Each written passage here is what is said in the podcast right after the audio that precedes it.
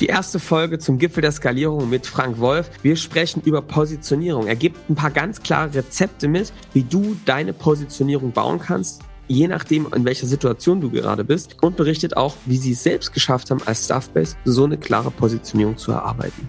Zettel und Stifte raus. Frank hat richtig krasse, sofort anwendbare Rezepte. Viel Spaß mit der Folge jetzt.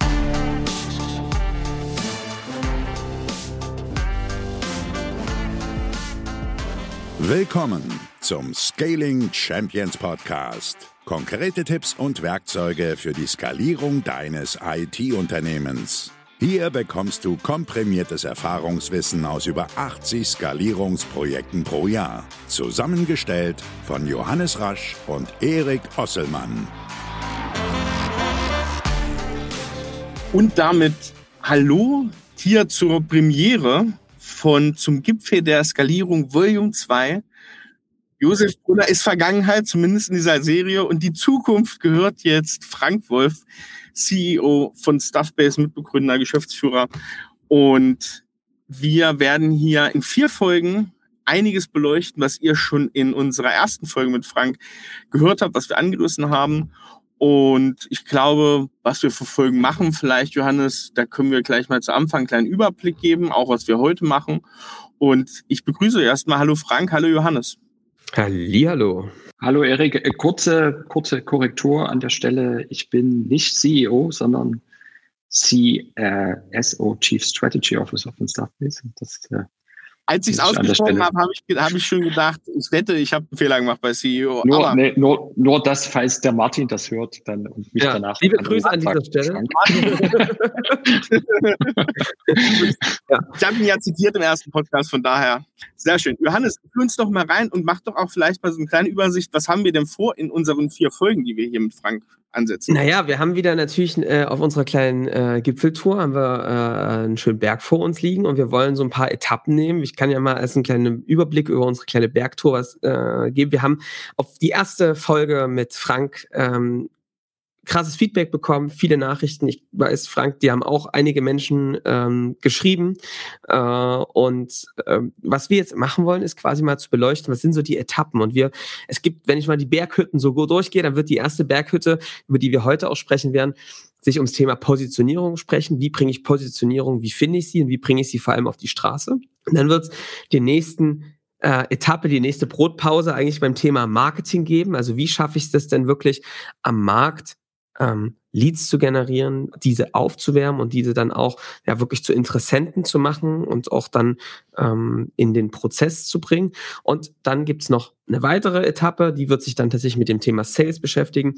Wie baue ich es auf? Ähm, was wie baue ich auch die Anfangsphase so, dass es ähm, für mich als Gründer funktioniert? Welche Aufgaben habe ich da als Unternehmer? Und ähm, wie gebe ich es dann aber auch ab? Und dann gibt's noch eine letzte Etappe, das ist dann der Gipfelsturm quasi, ähm, wo wir uns damit beschäftigen werden, wie kann man es dann auch, was sind so die Etappen als Unternehmer, als Unternehmerin auf diesem Weg? Was gibt's zu beachten? Wo muss ich mich wie verhalten? Was sind eigentlich auch so die einzelnen Barrieren im Kopf, an die ich selbst stoße, wie kann man sie überwinden, wie kann man sie auch feststellen, wen braucht man dafür? Ähm, und das ist äh, ja so unsere Bergtour. Frank, was sagst du dazu? Das klingt super. Liebe Bergtouren, klingt, klingt alles gut. Und übrigens ist mir eingefallen, ähm, jetzt so ein bisschen Vorbereitung, dass äh, man, man redet so oft über Product Market Fit. Ich weiß nicht, ob ihr dieses, dieses Thema hier schon oft besprochen habt. Ja. Und äh, ich finde das Bild ganz gut, ne? so für ein Unternehmen, so habe ich meinen Markt gefunden. Was mich immer so ein bisschen gestört hat, ist, dass das so sehr, äh, sagen wir mal, ein sehr allgemein Platz ist. Ne? Also was ist das jetzt und wie komme ich dahin etc. Mhm. Und ich, ich habe so gedacht, eigentlich sind diese Themen, die wir besprechen wollen, so fast eine nächste Stufe oder das runtergebrochen auf das Thema Product Market Fit. Ne? Wie kann ich damit eigentlich umgehen? Ja. Und äh, das sind so die einzelnen Etappen, um da, um da hinzukommen. Sehr Auflösung vom Bullshit-Bingo.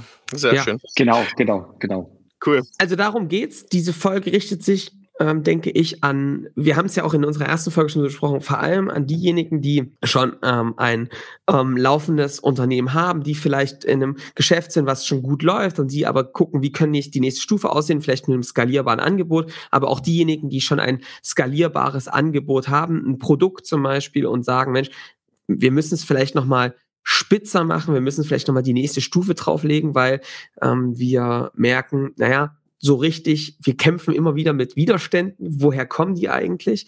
Und vielleicht ist aber auch inspiriert den einen oder anderen, der gerade in einem Angestelltenverhältnis noch ist und sich sagt, Mensch, da muss es doch eigentlich eine Lösung für geben, loszulaufen und zu sehen, Mensch, so eine Hexerei ist es vielleicht einfach gar nicht und es ist machbar. Man kann das machen. Vielleicht räumen wir auch mit ein paar Mythen auf, die in so einer Industrie immer wieder hochkommen und das alles sehr komplex erscheinen lassen.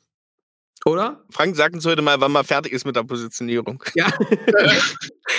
genau drei Punkte, das ist der Abschluss heute. Dann sagt Frank, dann seid ihr fertig mit der Positionierung. Sehr gut. Cool, dann lass uns doch mal starten mit dem ersten Thema. Ich würde einfach mal in unserer klassischen ähm, Vorgehensweise mal besprechen. Hm, Frank, du siehst viele Unternehmen, wir sehen viele IT-Unternehmen, Softwareunternehmen. Ja. Wenn wir über das Thema Positionierung sprechen, was stellst du fest? Du hast gerade schon mal gestartet mit dem Thema Product Market Fit. Das ist irgendwie ziemlich geläufig. Man hört auch mhm. manchmal das Thema Message Market Fit, ähm, ja. dass das da ein Thema ist. Ähm, wie siehst du das? Wie gut sind IT-Unternehmen positioniert? Was erlebst du so, was häufig auch nicht funktioniert? Wie war es bei euch? Bei dem Thema Positionierung sehe ich vor allen Dingen die Herausforderung, dass es ein sehr, ich würde mal sagen, sperriges Thema ist. Also mhm. für viele, wenn du jetzt fünf oder zehn Unternehmen fragst und sagst, was ist Positionierung?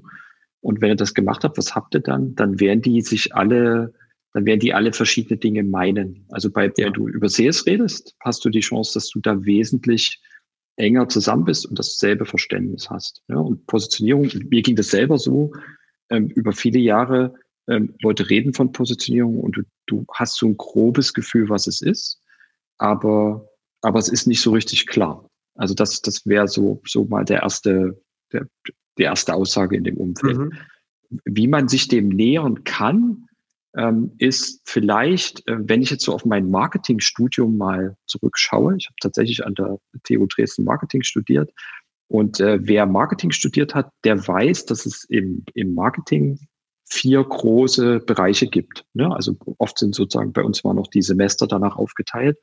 Und man sagt, äh, die Vermarktung eines Produktes oder eines Services kannst du in vier Bereiche teilen und das ist die vier Ps des Marketing. Ich weiß nicht, ob ihr davon gehört habt. Also Product, Price, Promotion und Placement. Ne? Und in Deutsch ist Produkt ist Produktpolitik, Preispolitik, Promotion wird in Deutsch so Kommunikationspolitik übersetzt und Placement ist so Distributionspolitik. Also ja. wie komme ich dahin? Ne?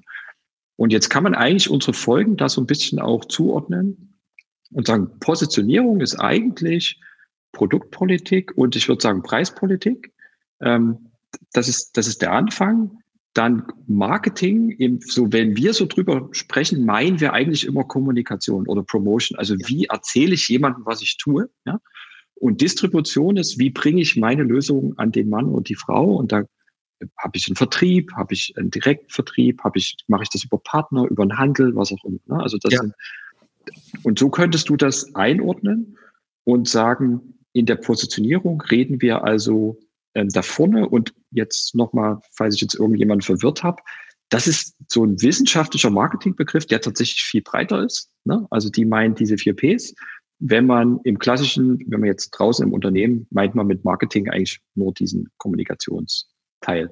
Und Positionierung ist also, wie rede ich über mein Produkt und meinen Service? Wie beschreibe ich das oder wie, wie, wie packe ich das ab? Für wen? Für welche Zielgruppe? Ne?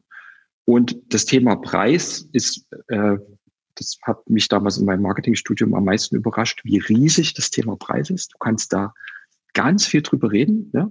würde ich sagen, lassen wir heute mal ein bisschen ja. an der Seite. Ihr habt mit Mo Josef, glaube ich, einmal über Preis geredet. Äh, ja. Martin, Martin Giese auch vor allem, haben wir auch über Preis. Ah, ja, okay. Okay.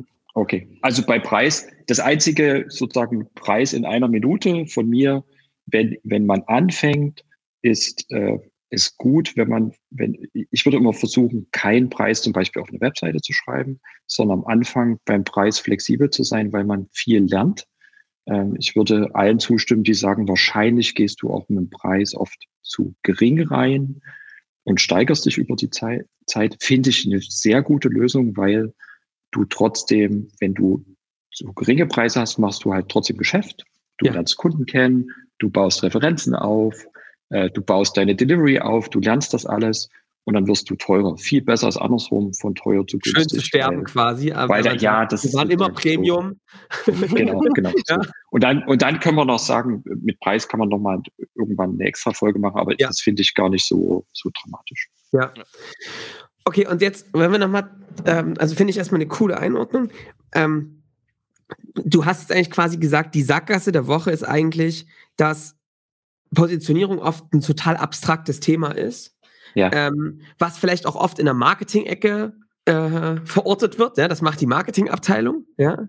Ähm, kannst du aus deiner eigenen Geschichte, du hast ja auch gesagt, das war schwer für dich da ranzukommen. Kannst du vielleicht mal so ein ja. bisschen, damit, damit der, du, der jetzt hier gerade zuhörst, vielleicht auch da ein bisschen wiederfindet, berichten, das können wir nämlich auch gleich mal machen. Ähm, wie, wie, wie nähert man sich dem Thema? Was sind so die Irrwege, in die man reinläuft, in die vielleicht auch andere reingelaufen, wenn, wenn man sich mit dem Thema Positionierung am Anfang beschäftigt oder es gar nicht tut?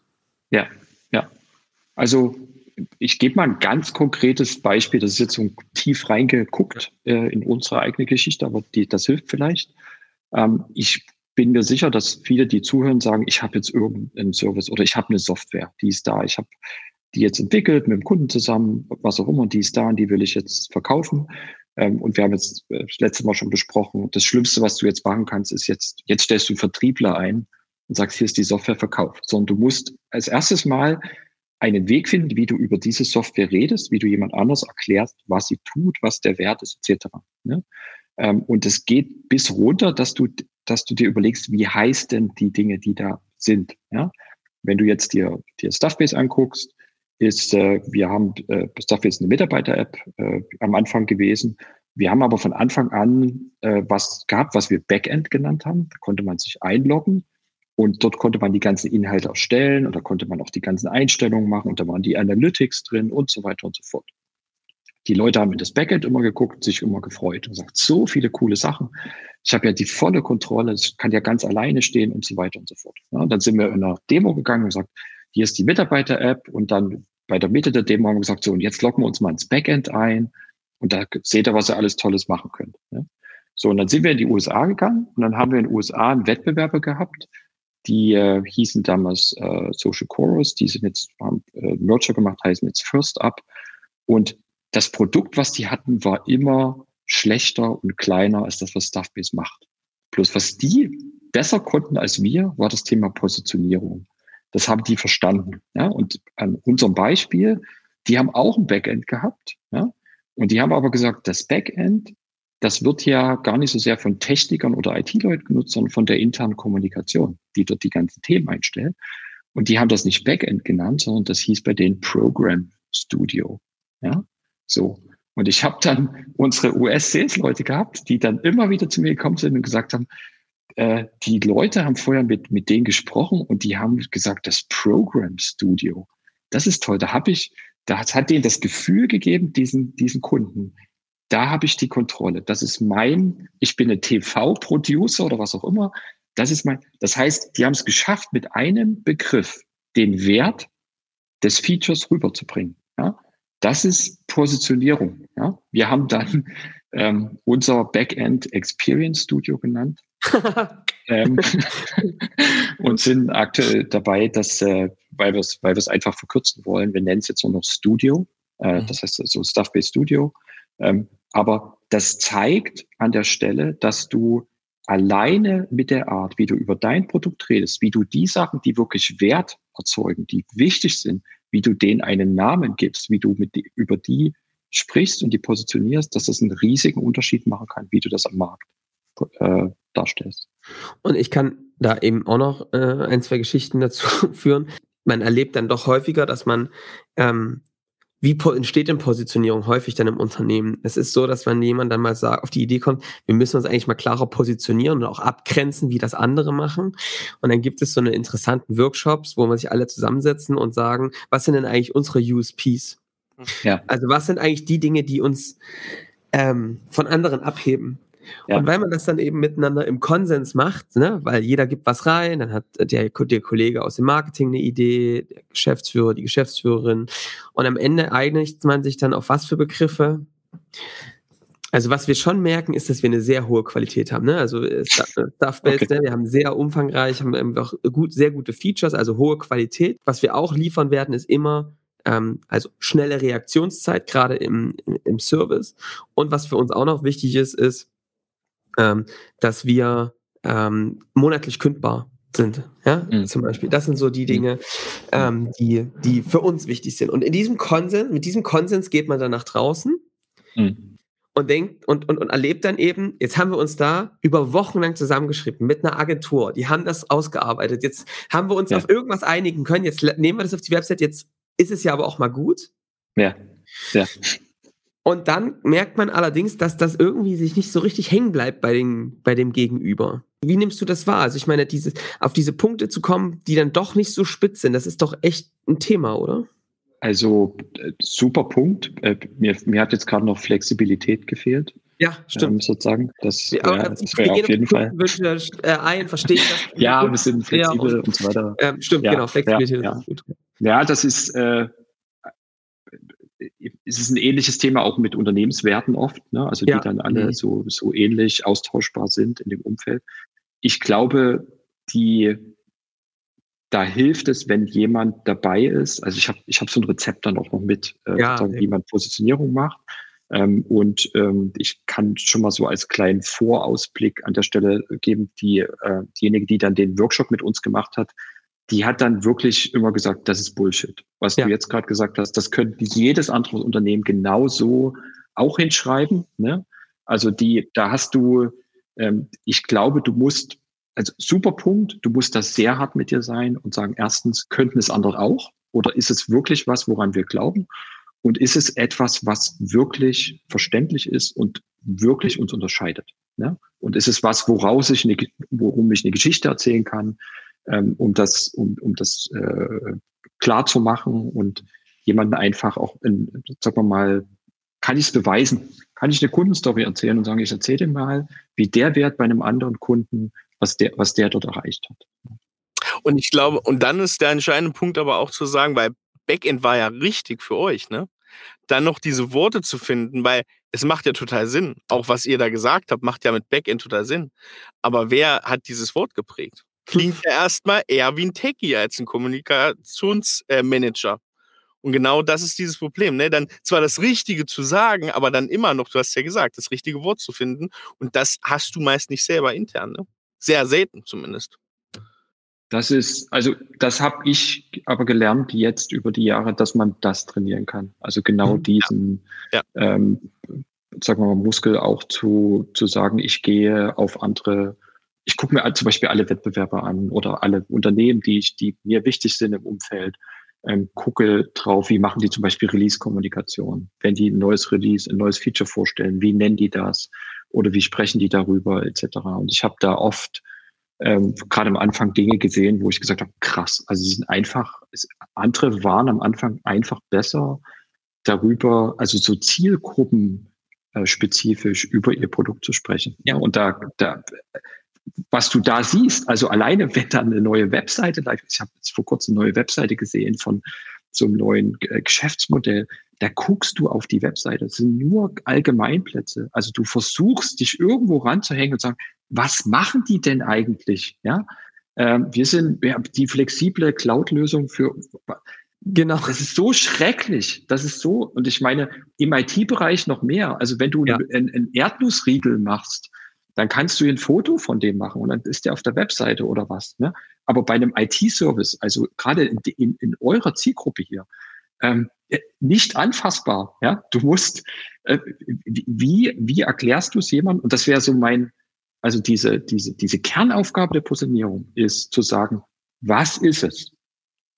Ja, wenn ich es, wenn ich eine Positionierung habe, kann ich jemanden einfach erklären und nicht, einem anderen Experten, sondern deiner Mutter, deinem Onkel, deiner ja, ja. Oma vielleicht. Ja. Ne? Äh, du kannst es erklären und jemand versteht es. Ja?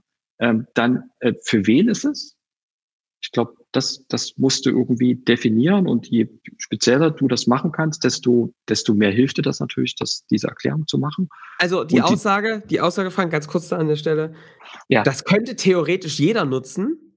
Ja da vielleicht nochmal in sich gehen, nochmal gucken, gibt's noch. Das ist jeden.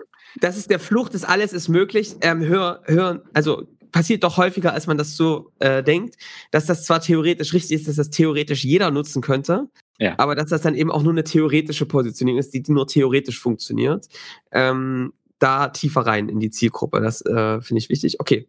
Äh, das hilft noch? dir und das hilft dir sozusagen dann bei dem dritten Punkt, der nämlich der Punkt, was macht uns besonders? Ne? Also die, typischerweise, wenn du dir jetzt vorstellst, du, du triffst jemanden in der Bar oder an, bei einer Konferenz und, und der fragt so, was macht denn ihr? Und dann ja.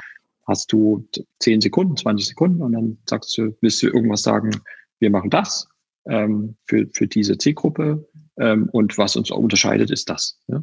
So, und wenn du das. Das ist der Elevator Pitch, ne?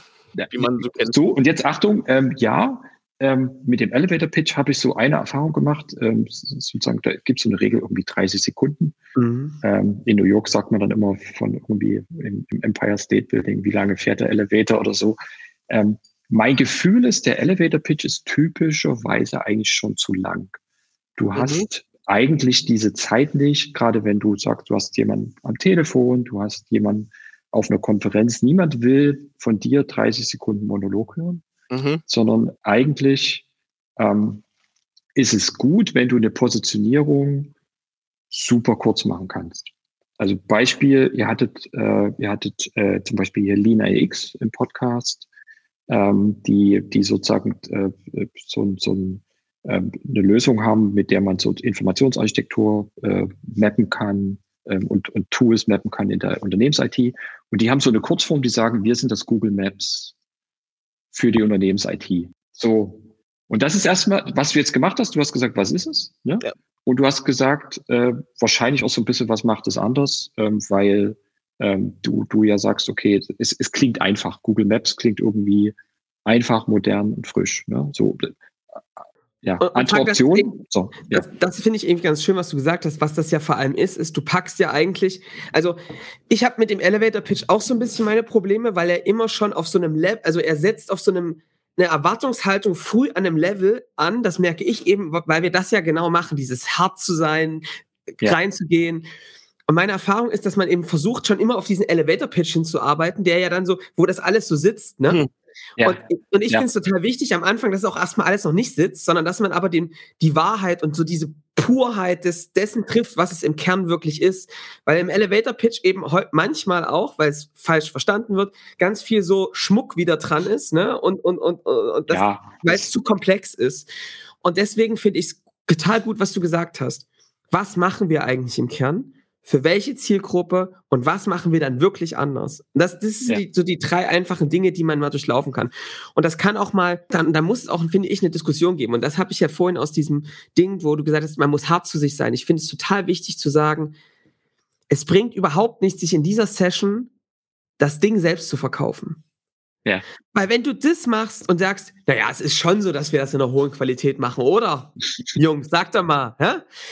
Das bringt nichts so, das, das wird sich nicht, das wird nicht helfen. Dann ist es wie, lieber der Punkt, let's face it, wie immer, ey, vielleicht haben wir noch gar keinen wirklichen USP.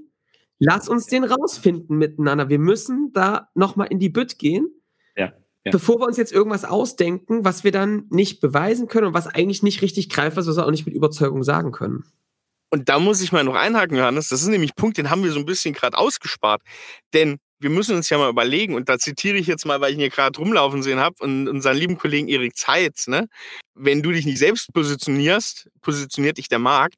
Viele sagen ja, Positionierung ist so ein Rabbit Hole, da gucke ich gerade erst gar nicht rein. Vielleicht kennst du das, du kommst aus einer sehr technischen Richtung rein und machst dann das, dass du dich einfach vom Markt positionieren lässt und gar keine Zeit verschwendest, Positionierung überhaupt in dein aktives Geschehen mit einzubinden. Weil du sagst, ist zu anstrengend, ist zu kompliziert, werde ich nicht fertig, mache ich mir irgendwas zu. Und das ist ja eine Stage, wo wir auch sehen müssen, du musst dich mit beschäftigen, ne? Und äh, vielleicht auch eben diesen Punkt noch dazu, wenn man jetzt ein technisches Profil hat, Positionierung und Elevator Pitch hört dann sieht man ja oft, dass Leute mit einem Elevator Pitch 30 Sekunden, als wenn du so ein Geldstück reinwirfst und da geht so ein Marketing, ein Sales-Automat an, 30 auswendig Sekunden alt, glatt, auswendig gelernt. Das ist sozusagen, und wenn ich jetzt da sozusagen nicht aus der Welt kommen würde, würde ich sagen, oh Gott, das ist das Letzte, was ich jetzt will, genau. ist das zu tun. Sondern, und ich glaube, die Botschaft hier ist, Positionierung ist, dass du es schaffst, in einem entspannten Gespräch in zwei, drei Sätzen ganz entspannt zu sagen kannst, hey, wir machen das. Ne? Genau. Und wir sind, und zum Beispiel haben wir jetzt am Anfang den, das Glück gehabt, dass wir diesen Begriff gefunden haben, Mitarbeiter-App, und gesagt, äh, Staffbase ist eine Mitarbeiter-App.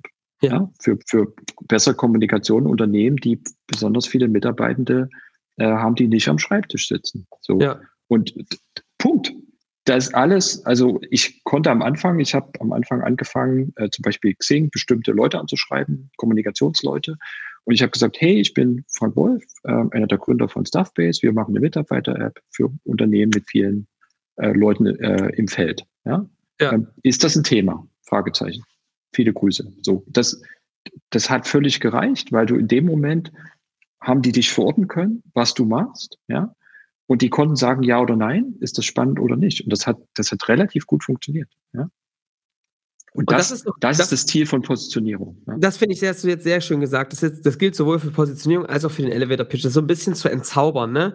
Und weil das ist, glaube ich, jetzt hast du, glaube ich, mir nochmal bessere Worte gegeben, warum das mit dem Elevator Pitch mich manchmal so stört, weil das immer suggeriert dieses, jetzt kommt es drauf an, angespannt irgendwas runterzubeten, was dann überhaupt nicht zu dem anderen passt, sondern eigentlich ja. geht es ja darum, in einer Entspanntheit, auch in einer ja. Unaufgeregtheit, wie du es jetzt auch gerade gesagt hast, zu sagen, guck mal, das ist das, was wir machen ja, das machen wir gut. So, wo steht denn ihr da? So, ist das was? Ne? Ja. Habt ihr das? Ja. Braucht ihr sowas? Ja. Wo ist das, wo genau, hm? genau, genau. Das ist, das ist an der Stelle die, das Spannende und die, das große Ziel ist einfach, an der Stelle Klarheit zu schaffen. Ähm, mhm. Klarheit, weil dein, was ist das erste Ziel? Das erste Ziel ist, dass der andere ein gutes Gefühl hat, das, was du lieferst. Ja? Manchmal hilft dir, wenn es da eine Kategorie schon gibt, die etabliert ist. Also zum Beispiel, mhm. wenn du sagst, wir sind eine, eine neuartige CRM-Software für äh, Pharmaunternehmen, was auch immer. Ne? Da gibt's die Kategorie CRM-Software, die hilft dir, die nennst du und in dem Moment fällst du in die richtige Kategorie schon rein. Ne? Ähm, und die, die sollte man dann auf jeden Fall auch nutzen. Also dafür sind Kategorien ja da, ja. um oder sozusagen, wir sind ein E-Auto. Ja, dann weit, dann habt, da ist so viel schon gesagt. Ne? So ein Steinbügel, ähm, ne? wo du dich ja, kannst. Was, was also, Kunden wollen einen auch in die Schublade reinstecken. Ne? Also es ja, hilft ja, und du willst, klar, also du, du willst in die richtige Schublade, weil wenn du das geschafft hast, dann, dann kann der ja sagen, ja, das ist interessant oder nein, ich habe jetzt gerade ein CRM-System gekauft, das ist für mich gar kein Thema oder ja, hey, wir haben gerade darüber gesprochen. Ne? Ähm, also das Ziel ist, diese, diese Klarheit und vielleicht das nochmal als so ein Aspekt, wenn man jetzt nicht aus dem Marketingbereich kommt, die, das Marketing, was man viel sieht, ist dieses Consumer-Marketing, was ich jetzt in der Werbung im Fernsehen oder wo auch mhm. immer sehe. Ne? Und da hat jemand jetzt den 33. Energy Drink und macht dafür eine Kampagne und hat eine, eine, Agentur und da springt jemand in New York vom, vom, vom Turm und was auch immer. Ne? Und du denkst, so ist Marketing. Und wenn ich jetzt, wenn ich jetzt ein Unternehmen, mein IT-Unternehmen vermarkten will, ähm, dann denkst du, ich brauche jetzt erstmal jemanden Kreativen und wie, wie mache ich den Dreh in New York? Aber in, den, in diesem Bereich ist es doch so, alle sind in einer extremen Nische drin. Und deine, du, du hast nicht den 33. Service in dem, um, hoffentlich nicht. Ne? Deshalb ist dein Ziel Klarheit. Was machst du? Ja? ja, weil das war unsere Frage am Anfang auch ganz, die, die Frage, die am meisten gehört haben. Was macht ihr? Erklärt's mir. Ich, ich habe es noch nicht verstanden. Ja? Wenn du das, das geschafft hast, dann bist du ein großes Stück weiter. Ja. Und ähm, das ist ja was. Das heißt also, Frank, der, der, Trick ist schon, dieses, das rauszuarbeiten. Was machen wir? Für welche Zielgruppe? Was macht uns einzigartig? Und da, da stehen dann ein paar Punkte. Ja. Und dann eigentlich einen Strich drunter zu machen und zu sagen, vielleicht finde ich irgendwie so ein sprachliches Bild, was diese Schublade gut kategorisiert. Ich meine, witzigerweise, ich kenne jetzt mittlerweile schon ein paar, das Google Maps für die interne IT, ja, das mhm. Facebook für Inventare. Liebe Grüße an dieser Stelle an Patrick. Ähm, ja. ne, Gibt es ja mittlerweile so ein paar, die das, die das gut gemacht haben, weil das vielleicht auch am Anfang, wenn du reingehst, erstmal Klarheit macht und irgendwann kannst du dir vielleicht wirklich deine eigene Kategorie bauen, ne? Genau, das ist dann sozusagen dieses Category Creation Thema. Ja äh, wen, wen, das interessiert, so gibt es ein Buch dazu, Play Bigger. Ich weiß nicht, ob wir das schon mal besprochen haben, nee, aber die, ähm, das ist so ein zweiter, also die, das, das nervt gerade viele Startup äh, sozusagen Mentoren und diese ganzen Inkubatoren, dass äh, jedes Startup gerade in den USA reinkommt und sagt, wir sind das und das und wir, wir bauen gerade eine neue Kategorie.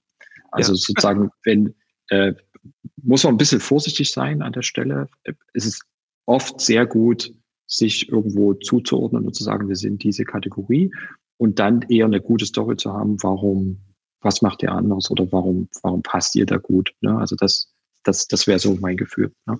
Aber vielleicht an der Stelle nochmal einen anderen Punkt, den, den, weil wir jetzt so viel über diesen Kurzpitch gesprochen haben, diese, diese, diese Frage, was, ich, ich frage mich immer, was liegt denn am Ende auf dem Tisch? Ja, wenn, wenn Dinge zu, zu unklar wären, dann, dann sagen, woran merke ich denn, dass ich fertig bin mit Positionierung? Ja. Was habe ich denn dann? Ne? Und äh, ich habe dazu einen sehr schönen Aspekt mal gehört, ähm, weil mich zum, zum Thema Positionierung immer gestört hat. Der eine oder andere sagt, du brauchst so ein Positionierungsdokument.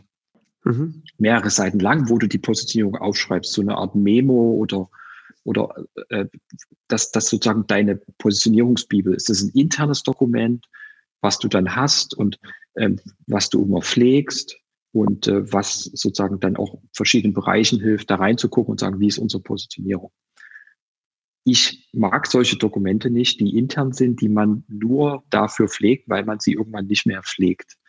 Und die, die Idee ist, die jetzt aus einem, äh, von dem Andy Raskin kommt, der sozusagen einer der Positionierungsgurus aus den USA ist, der gesagt hat, für das moderne Unternehmen, die Positionierungsbibel ist das Sales Deck, ist die Vertriebspräsentation. Ja? Das ist das Dokument, was am ausführlichsten deine Positionierung, wie du darüber sprichst, darlegt und, und klar macht. Und wenn du, wenn du dich darauf fokussierst, was viel einfacher ist, weil das brauchst du sowieso, ja. Und wenn du die änderst, solltest du das immer darin ändern, weil es auch das ist, wie, wie wenn es mehrere Vertriebsleute sind, ähm, rausgehen an den Markt, macht es total Sinn zu sagen, was immer ich als Positionierung habe und definiere, ist in meinem Sales Deck drin. Ja. Habt ihr ein Sales Deck? Wir für uns jetzt? Ja. Ähm, ja, doch, zum Teil. Ähm, wir, wenn, wenn wir quasi, wir haben ja einen, einen Prozess, der ähm, eher sehr, also beratend ist, das heißt so ein mhm. Consultative Selling, wo es jetzt keine knallharten Demos gibt, wo jemand ein Sales Deck auspackt. Das passt oft nicht in die Situation einer sehr hohen mhm. Vertrautheit. Ähm, ja. Es gibt, aber es gibt einen Sales, es gibt quasi einen ganz klaren Pitch und der ist bei allen gleich und der wird immer wieder angepasst und das Wertversprechen kommt auf den Punkt und es sind immer die gleichen Punkte. Ja. Das heißt, wir ja. haben das eher einen internen Sales Pitch, der in einem Skript drin ist. Mhm. Ähm, darin hängt das. Und tatsächlich haben wir für uns selbst ähm, ein Positionierungsboard, also jetzt nicht ein fertiges Dokument, mhm. sondern etwas miteinander verknüpft, wo wir auch diese Kundenvalidierung, was sind eigentlich die größten Painpoints der Kunden, was sind eigentlich diese Ziele, die sind in einem Doku in einer nicht ein Dokument, sondern in einem Board quasi, wie so ein Miro-Board, ja, mhm. drin, wo das ganz sauber dargestellt ist. Und da, das, das ist schon die, der goldene Punkt der Wahrheit, wo es drin ist, weil eben dadurch, daraus eben häufig sich unterschiedlichste Parteien sich Sachen rausziehen. Ist aber, mhm. wovon ich nichts halte, ist ein fertig runtergeschriebenes Dokument mit ganz, ganz vielen Seiten, weil das eben, da gehen ganz viele Informationen runter und dieses Positionierungsboard hat auch gar nicht so viele Felder. Das ist aber mhm. relativ klar beschrieben. Und das ist schon ein Werkzeug, worin wir, woran ich zum Beispiel auch und wo viele unserer Unternehmen, die mit uns arbeiten, auch ihre Positionierung weiterentwickeln. Es ist aber ganz klar so, häufig ist es so, dass oft über das Sales Deck diese Initiierung ausgelöst wird und das schon der Punkt ist, wo es am aktuellsten sein muss. Also das ist halt ein Working-Dokument, ne? Das ist halt ja. wichtig. Ja. Es ist nicht die ja. Bibel, sondern am Ende ist es ein Board, wo du wirklich sehr regelmäßig mitarbeitest, ne? Ja, also deswegen ja. ist das, also, was, also das ist bei uns genauso, dass es eher ein lebendes Dokument ist, was sich permanent auch weiterentwickelt. Ja. Das ist, äh, ich glaube, das zeigt ja schön die Bandbreite auf. Also erstmal, es gibt sozusagen was, was ich, wo ich komplett zustimme, es gibt ja gar kein richtig und falsch, sondern du brauchst aber einen Ort, wo du sagst, ja. da ist es. Was wir so sehen, ist ähm, jetzt Stuffbase in der Größe äh, mit auch den Leuten im Vertrieb weltweit, die wir haben, ist sozusagen von Jahr für Jahr die Anforderung gewachsen, Dinge, die man dem Vertrieb erklärt, einfacher, einfacher, einfacher zu machen. Mhm. Also ich habe irgendwann ein Verbot bekommen, selber noch Slides zu machen. ähm, weil, weil das war immer zu verkopft und zu, zu etc. Das, da muss nochmal eine Schleife durch etc. Also je größer so eine Organisation wird, desto mehr muss man, glaube ich, trennen von dem, wo ist der Arbeitsbereich, ja? Genau. Und wo ist sozusagen, wo ist wirklich eine Positionierung, wo äh, in, in was für ein Dokument ist, ist, ist es drin. Ne?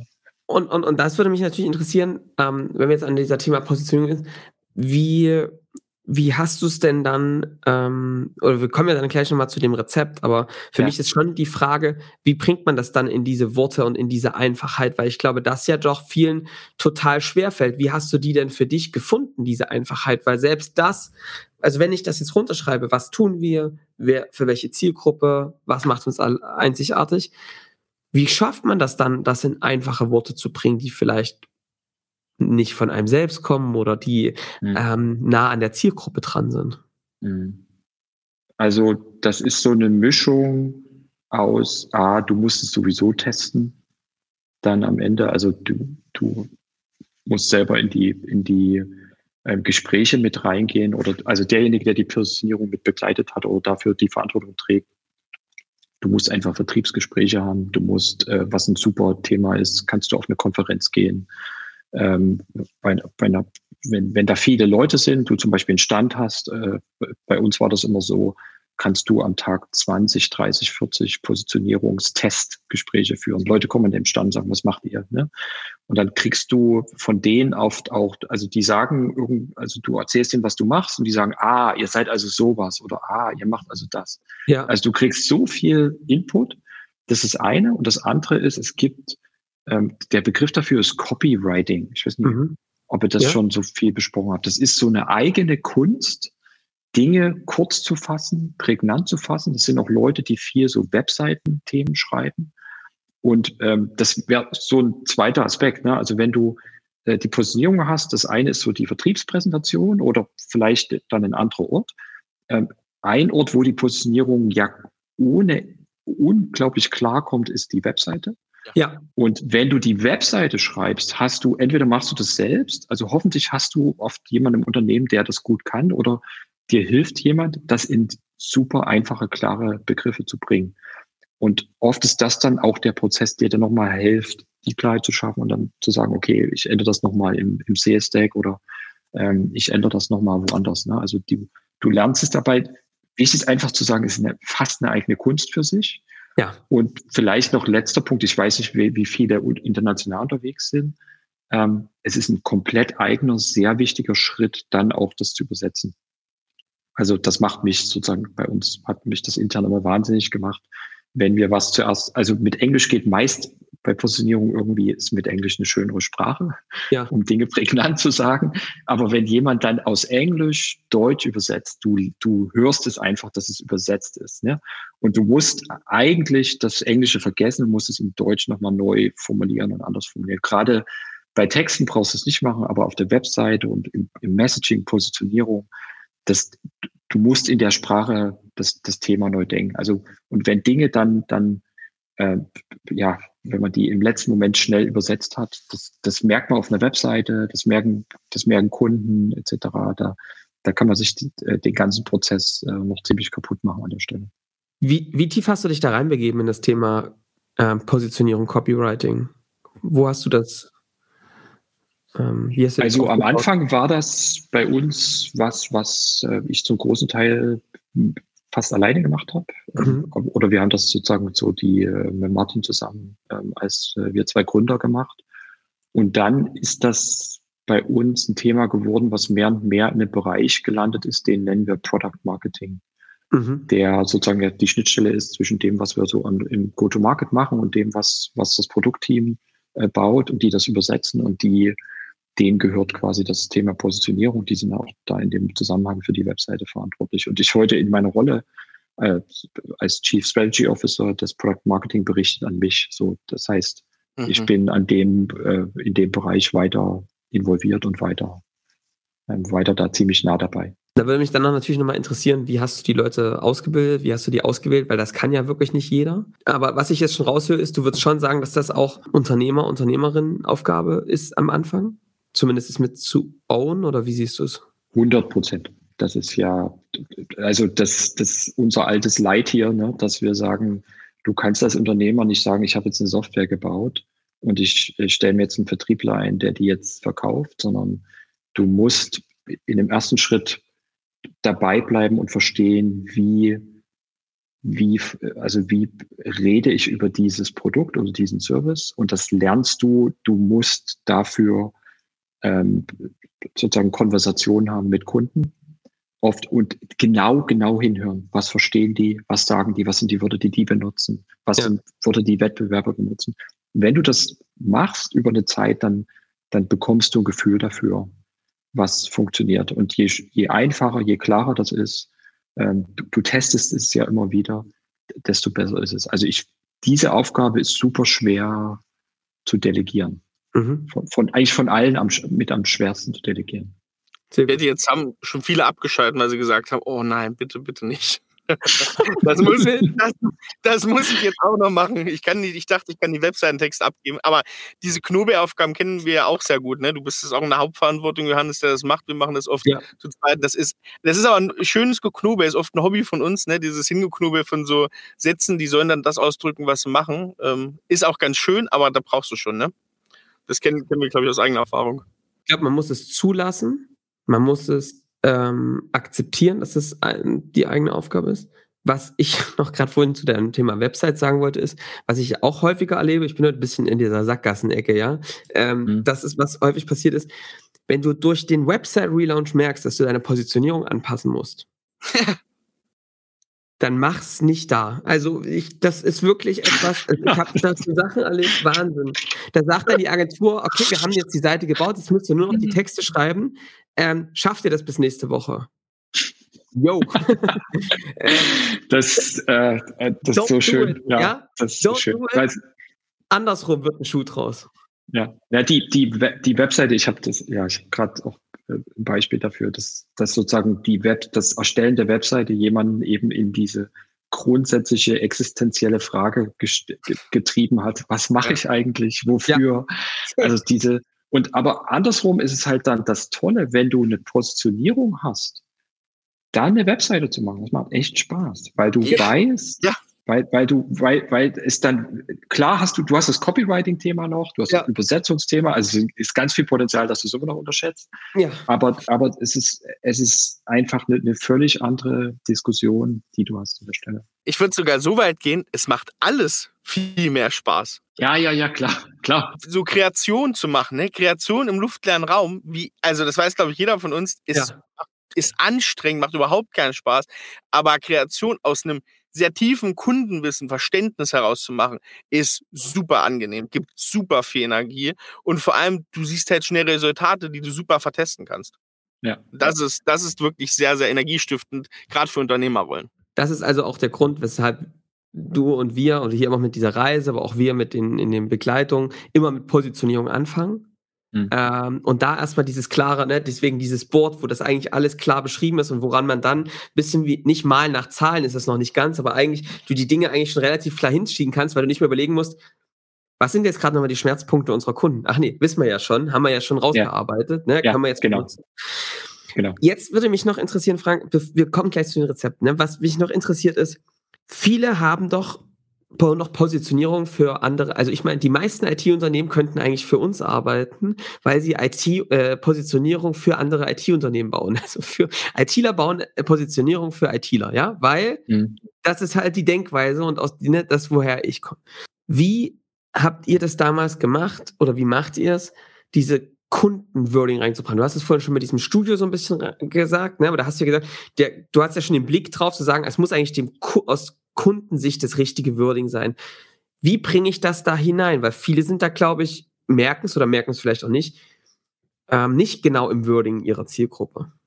Ja, das wahrscheinlich ist die, diese Antwort jetzt super langweilig, aber die, das ist einfach, du musst einfach viel Zeit mit deiner Zielgruppe verbringen du musst es selber, du, du musst mit denen selber reden und äh, du musst sie halt, du kannst sie ja auch genau diese Sachen fragen. Ne? Also mhm. wie, wie versteht ihr das und wie würdet ihr, äh, du kannst einen Bestandskunden fragen, der deine, der deine Lösung oder, oder irgendwas nutzt und sagt, äh, wir überlegen, guck mal, du nutzt das jetzt seit einem Jahr. ähm, wir überlegen dem dieser Sache einen Namen zu geben. Wie, wie sollte die denn heißen? Ja, was, was, was ist das denn? Das ist ein Aspekt. Ein zweiter Aspekt, ich weiß nicht, wer das jetzt äh, alles machen kann, aber was wir angefangen haben, ist an einer bestimmten Stelle Leute aus der internen Kommunikation tatsächlich bei Staffbase einzustellen ähm, und haben mittlerweile ein komplett eigenes Team, wo wir, ähm, ich weiß gar nicht, wie, ich will jetzt gar nicht so sehr in, auf den Einzelnen reingehen, aber zum Beispiel eben jemand, der bei unseren Kunden MAN ganz lange interne Kommunikation gemacht hat, das an 50.000 Leute ausgerollt hat. Und dann, sie ist jetzt zu Stuffbase gewechselt und es ist halt super, weil du in jeder Einzeldiskussion, Produktthemen und anderen Themen, du kannst, holst sie dazu, du kriegst, du lernst immer was. Es ist immer eine neue Perspektive, immer ein Beispiel und sagen, hier, guck mal, so war das dort. Ähm, wer das kann, das hilft dir natürlich auch dann im, im Kundenkontakt. Sie, sie kommt äh, äh, dann zu Kundenmeetings dazu, etc. Das, das hat viel, viel Wert. Ähm, oft ist es so, glaube ich, dass man am Anfang denkt, hm, was kann diese Person uns wirklich so helfen? Was macht die dann im Alltag und, und haben wir da überhaupt genug Aufgaben? Aber wenn, wenn das gut funktioniert, wenn jemand da auch gut reflektieren kann, ne, sozusagen sich in die andere Umgebung reinversetzen kann, ist das absolut da ist eingekaufter Trust, ne? Weil die können natürlich exakt, die können das exakt formulieren, wie diese Formulierungen sind vom Kunden. Folge 115 könnt ihr jetzt nochmal anhören. Das war für uns jetzt bei der Aufnahme letzte Woche, ist ein bisschen her, haben wir exakt diesen Tipp, glaube ich, Tipp 5 gegeben. Ähm, ja, also ganz wichtiges Thema. Noch eine Ergänzung dazu finde ich total smart. Du hast ja nämlich diesen Punkt der Wahrheit, ne? Das ist auch, finde ich, nochmal ganz wichtig rauszustellen. In diesen, warum crashen diese Workshops immer, wo sich alle über Positionierung unterhalten? Weil es keinen gibt, für den das ist in diesem Unternehmen. Das heißt, keiner kann da recht haben, weil ja. am Ende es ja nur zählt, passt das für den Kunden. Ja? Ja, ja, und das ja, heißt, das ist super cool, natürlich sich die Zielgruppe direkt mit reinzuholen ins Unternehmen und die einzukaufen. Das ist super smart, kann ich nur empfehlen. Es ist, wir machen, also das ist ein ganz konkreter Tipp, den wir jedem geben, die bei uns anfangen. Holt euch aus der Zielgruppe, mit die auf die ihr euch konzentriert, Leute rein. Die können zum Beispiel super im Sales sein, weil die super Kundenversteher sind oder im Marketing. Die wissen genau, welche Messages sie bringen müssen und die sie früher gebraucht hätten, um äh, angesprochen zu werden. Also es ist ähm, ähm, total wichtig. Aber diesen Punkt der Wahrheit zu schaffen, den kann man eben auch, indem man mit den Leuten viel Kaffee trinkt oder, ne, oder ähm, essen geht, ja. Ähm, aber ich glaube, das ist ganz, ganz entscheidend, diesen Punkt der Wahrheit aus dem Markt sich reinzuholen ins Unternehmen, auf die verschiedenen Art und Weisen, die wir gerade beleuchtet haben. Und auch zu sagen, ich weiß, dass das jetzt meine Meinung da jetzt erstmal gar nicht so viel zählt, ja, sondern am Ende ja. geht es darum, kann das der Kunde verstehen? Und dann müssen wir das mit dem besprechen. Ja. Ich habe mir meine eine Ergänzung machen, angegessen, muss man ja sagen. So viel Mittagessen, wie ich am Anfang gegangen bin. Das stimmt. Das stimmt. das stimmt. Eine Ergänzung, die du dann beim Essen fragen kannst, ist zum Beispiel, was ich gerne mache, ist, wie würdest du das, was wir hier machen und das, was ich dir vielleicht erzählt habe, deinem besten Kumpel beim Bier, beim Stammtisch erklären? Genau. Ne? Super. Nicht mir, also, aber das, das ja, ist ja, ja genau. Ja. So, wie, wie, wie würdest du das in einfachen Worten sagen? Weil ich glaube, das ist so sind wir zum Beispiel auf Scaling Champions gekommen. Auf den, Be auf den Begriff? Ja. Ah ja.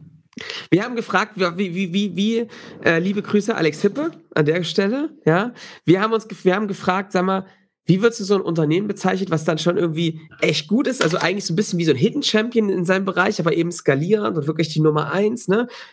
So, und dann, klar, es klingt jetzt am Ende mal trivial, ne? Und der hat gesagt, ne, es ist ein Scaling Champion, ist doch klar. Ne? Ja, das ist halt super zu sehen, das muss nicht von einem selbst kommen. Ne? Nee. Einfach, ja. Du stellst die Fragen, du hörst gut zu. Ja, genau. Finde ich mega. Das ist die Quelle für Inspiration. Jetzt haben wir über Rezepte gesprochen, Frank. Was hat es damit auf sich? Äh, Rezepte. Also das, meine Idee ist oder das Ziel ist so ein bisschen, wie kann man denn jetzt an, an so ein Thema rangehen, wenn ich sage, okay, ich habe so eine grobe, also ich weiß, was ich mache als, als mein Produkt und jetzt will ich daraus eine Geschichte machen, die ich jemand erzählen kann. Und ich will eine Langversion der Geschichte haben. Ich will eine mittlere Version haben, die ist dann vielleicht auf der Webseite und ich will eine Kurzversion haben. Das sind meine zwei, drei Sätze. Ne? Und die, ähm, die, die grundsätzliche Herangehensweise, da gibt's diverse, sagen wir mal, äh, ja, Bausteine oder Frameworks, die, die da aufgenommen werden. Wenn man jetzt, also wir waren zum Beispiel im German Accelerator und äh, in, wenn du in so einem Startup-Inkubator bist, da gibt's oft so eine, so eine Kurzregel. Ne? Also die, die Kurzregel heißt dann, wir äh, als Unternehmen bauen Produkt X für Zielgruppe Y äh, mit den Vorteilen Z ähm, und sind eben so unterschiedlich zu den anderen, äh, was auch immer. Ne? Ja. Also da ist so ein Satz, der so eine Art Ausfüllsatz ist, wo du dann das so reinbringen kannst. Ne? Also quasi ähm, aus der Übung, die du vorhin beschrieben hast, kannst du dann perfekt Lücken ausfüllen. Das ist so die, diese, diese Lücken ja. Und ähm, ich habe die immer, ich habe immer Lücken ausgefüllt über die Zeit und ich, ich war immer nicht richtig happy mit diesem Ansatz. Irgendwie hat, hat der, hat der bei mir nicht so richtig funktioniert. Und äh, die, also guckt euch an, also das, da, da findet man auch im, im Internet ganz viel, um so ein, so ein erstes Gefühl zu bekommen. Ich habe nur das Gefühl gehabt, das ist äh, das macht das Thema zu einfach. So einfach ist es nicht. Und man sollte es sich nicht so einfach machen. So, also das ist jetzt kein Rezept gewesen. Das war jetzt vielleicht das, das Spiegelei äh, das, das ganz einfache, schnelle. Sondern, ja. ähm, und äh, von den Rezepten habe ich zwei äh, mitgebracht und die beiden sind sozusagen, ähm, die, ich will die ein bisschen erzählen, wie ich äh, auf die draufgekommen bin. Das erste habe hab ich 2016 gesehen.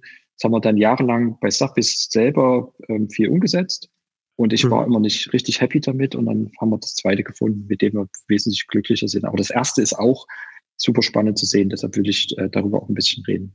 Ähm, was man äh, mit den, mit den äh, Rezepten machen kann, ist sozusagen ein, ein Denkmodell, wie ich jemand anderem über mein Unternehmen berichte und wie ich sozusagen, wie ich die Geschichte erzähle, die, die, mhm. die ich jetzt zu meinem Service, äh, die, die dazu passt. Und was an der Stelle vielleicht auch wichtig ist, ich glaube, bei Sales wollen wir da auch noch mal ein bisschen genauer drüber reden. Es gibt diesen Ansatz des Challenger Sale. Ähm, ihr, ihr habt hier, habt ihr, habt ihr eine Folge, in der ihr darüber schon mal gesprochen habt? Naja, also immer wieder normal, genau. Okay, ja. okay. Vielleicht in einer Minute, was genau. ist das? Ähm, es gibt, äh, ich glaube, das kam ursprünglich von IBM. Es, es gab Forschung zum Thema, wie sieht effizienter Vertrieb aus? Also was sind, welche Vertriebler, Persönlichkeiten sind die effizientesten, welche, welche haben am meisten Abschlüsse und machen am besten, sind einfach am erfolgreichsten. Ne? Und da haben die so fünf verschiedene äh, Persönlichkeiten da ähm, aufgestellt. Und da war zum Beispiel einer ganz lustig, der heißt The Lone Wolf, ähm, der einsame Wolf. Ähm, das ist sozusagen äh, eine Persönlichkeit. Der andere ist so der Relationship Builder und einer ist der Challenger. Ne?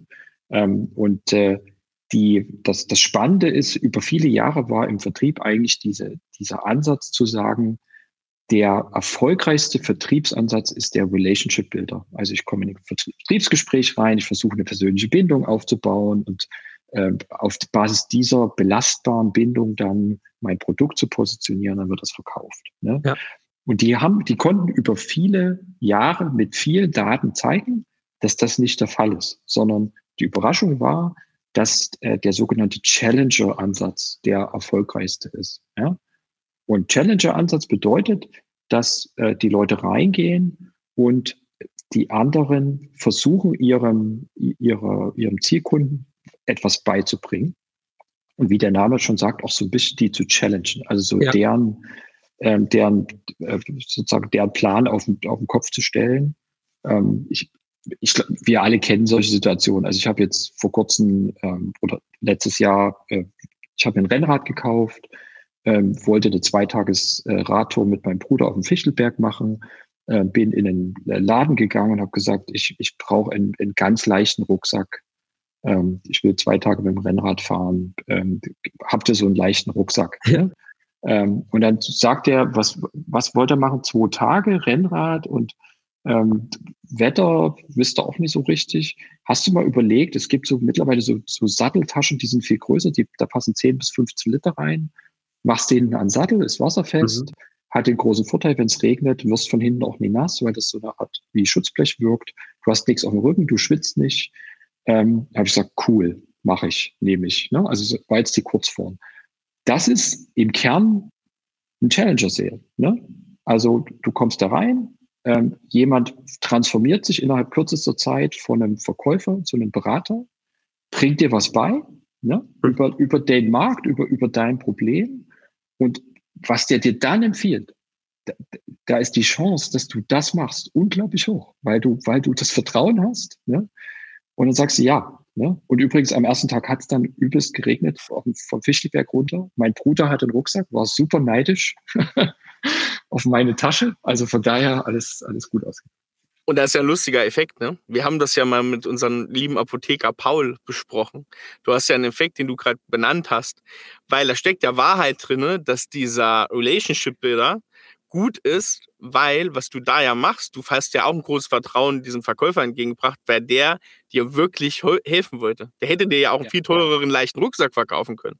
Aber dieses ja. wirklich helfen wollen und trotzdem sagen, was ist das Beste für dich, ich sehe da eine andere Lösung, führt ja, ja. trotzdem dazu, dass dieser Mensch trotzdem zum Relationship Builder wird, zum Trusted Advisor, wie wir das gerne nennen. Und das ist ja der entscheidende Punkt, weil du vereinst mit dieser Herangehensweise eigentlich zwei Punkte, zwei dieser, dieser Vertriebsstrategien eigentlich zusammen. Ne, es steckt so ein bisschen beides drin. Ne? Es ist sowohl, eine, du brauchst auch, wenn du Challenger bist, eine gewisse Empathie. Wir sagen immer Liebe zum Kunden, die brauchst du, weil du, wenn dir das egal ist, dann machst du das, was der dir sagt. Gibt es ja auch so eine Vertriebler, die einfach sagen, ja, wenn sie das haben wollen, nehmen sie es halt, ne? Ja. so.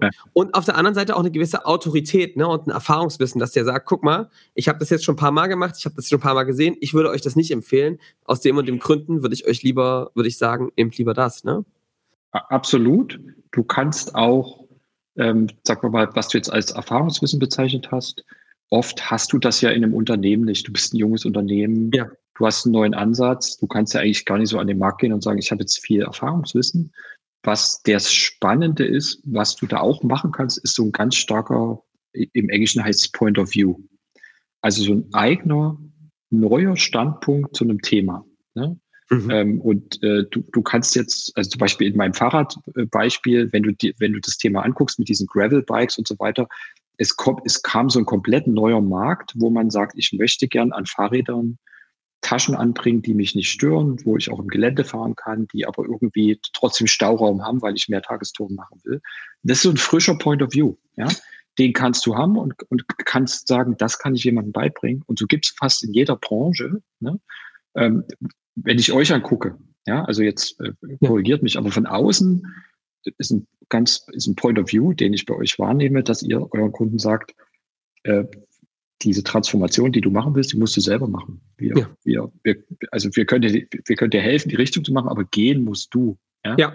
Ähm, das ist so ein Point of View, den man in einem Challenger, vielleicht, wahrscheinlich habt ihr genau solche Gespräche. Jemand kommt, denkt ihr, denkt, ihr macht, ihr macht hier die Workshops und ihr macht. Ja, wir machen Lead-Generierung. Um. Wir machen die ja. Lead-Generierung für euch. Wir, ja, also genau, also, es gibt sogar ja, manche, die denken, dass wir die Wunschkundengespräche für äh, sie führen. Und da muss ich sagen, ähm, herzlich willkommen äh, bei Scaling Champions. Das machen wir aber ganz anders. Und das ist doch, das ist der Point of View. Das ist dann, und das, das Coole ist damit, dass du jetzt auch jemanden ganz frisch bei euch haben kannst, der, den ihr jetzt äh, vor ein paar Monaten eingestellt habt, ja. der kann Leute auch challengen, weil er diesen klaren Point of View hat, ne, der überall klar Mega ist und da ist. Ne? Ja. Ähm, und was ich damit nur sagen will, je stärker du so ein Point of View hast in deinem Unternehmen, desto leichter wird es dir fallen, kommen wir jetzt gleich dazu, ähm, Positionierung zu machen, die Challenge zu machen und dem anderen auch was beizubringen. Ja, wenn du jetzt das 30. Ähm, Hosting-Unternehmen für, für irgendwas bist, was, du hast keinen Unterschied, ähm, wird dir Positionierung leicht fallen? Wahrscheinlich nicht, weil du, du hast, du hast ja nichts, was du da erklären kannst, wo du challengen kannst. Ja. Ich habe noch einen Gedanken, ich finde den Point of View Gedanken total cool. Ähm, ich kann noch einen Gedanken dazu machen. Weißt du, wie du Point of View auch herstellen kannst? Indem du sagst, wir haben, so wie früher diese Sendung, wir haben mit 100 äh, Menschen gesprochen, ja? ja. Wenn du, äh, genau, wenn du zum Beispiel sagst, ähm, wir von Staff bist, wir haben mit, mit drei, mit 50, keine Ahnung, ähm, Leitern von Kommunikation gesprochen. Und wir haben gemerkt, ja. dass wenn man sie alle nebeneinander setzt, sie eigentlich alle das gleiche Problem haben. Sie erreichen zwar ihre Leute, die vorm Rechner sitzen, aber was ist mit all den Menschen, mit denen wir auch gesprochen haben, die an der Maschine stehen?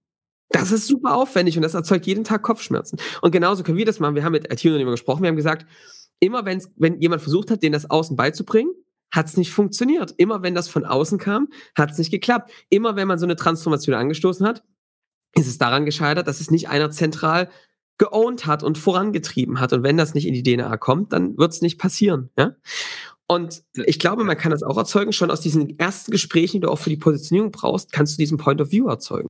Das ist ein super Punkt. Also fast, ich will nicht sagen rhetorischer Trick, weil es wird, es wird dem nicht gerecht, aber statt zu sagen, ich weiß das und ich sage dir das, sagt, ja. wir haben jetzt mit 387 Kunden gesprochen und was wir dabei gelernt haben, ist folgendes. Ne? Genau. Und in dem Moment nimmst du dich ja zurück und sagst, äh, das sind jetzt äh, alle Kommunikationsexperten aus einem DAX-Konzern ähm, und wir geben jetzt diese Erfahrung weiter. Und das kann genau. in dem Moment eben dann auch jemand sein, der frisch vom Studium kommt. Total. Ja? Bei der das sagt ja nicht, dass, er, dass das so richtig ist, sondern er sagt, ja. das haben die Kommunikationsexperten gesagt. Richtig, richtig. Und das, das ist ein gefragt, großer Unterschied. Wie kann man es lösen? Ja, ja, ja vor allem kommt da, da kommt noch ein ganz wichtiger Punkt hinzu diese Problemstellung und gerade diese, die so ein bisschen, wir haben das oft mal genannt, Kitte-Brennfaktor in jedem Bereich, ne? bei euch zum Beispiel ja. Kommunikationsleiter, das sind ja Sachen, die besprichst, du hast kaum jemanden, mit dem du diese Sachen besprechen kannst.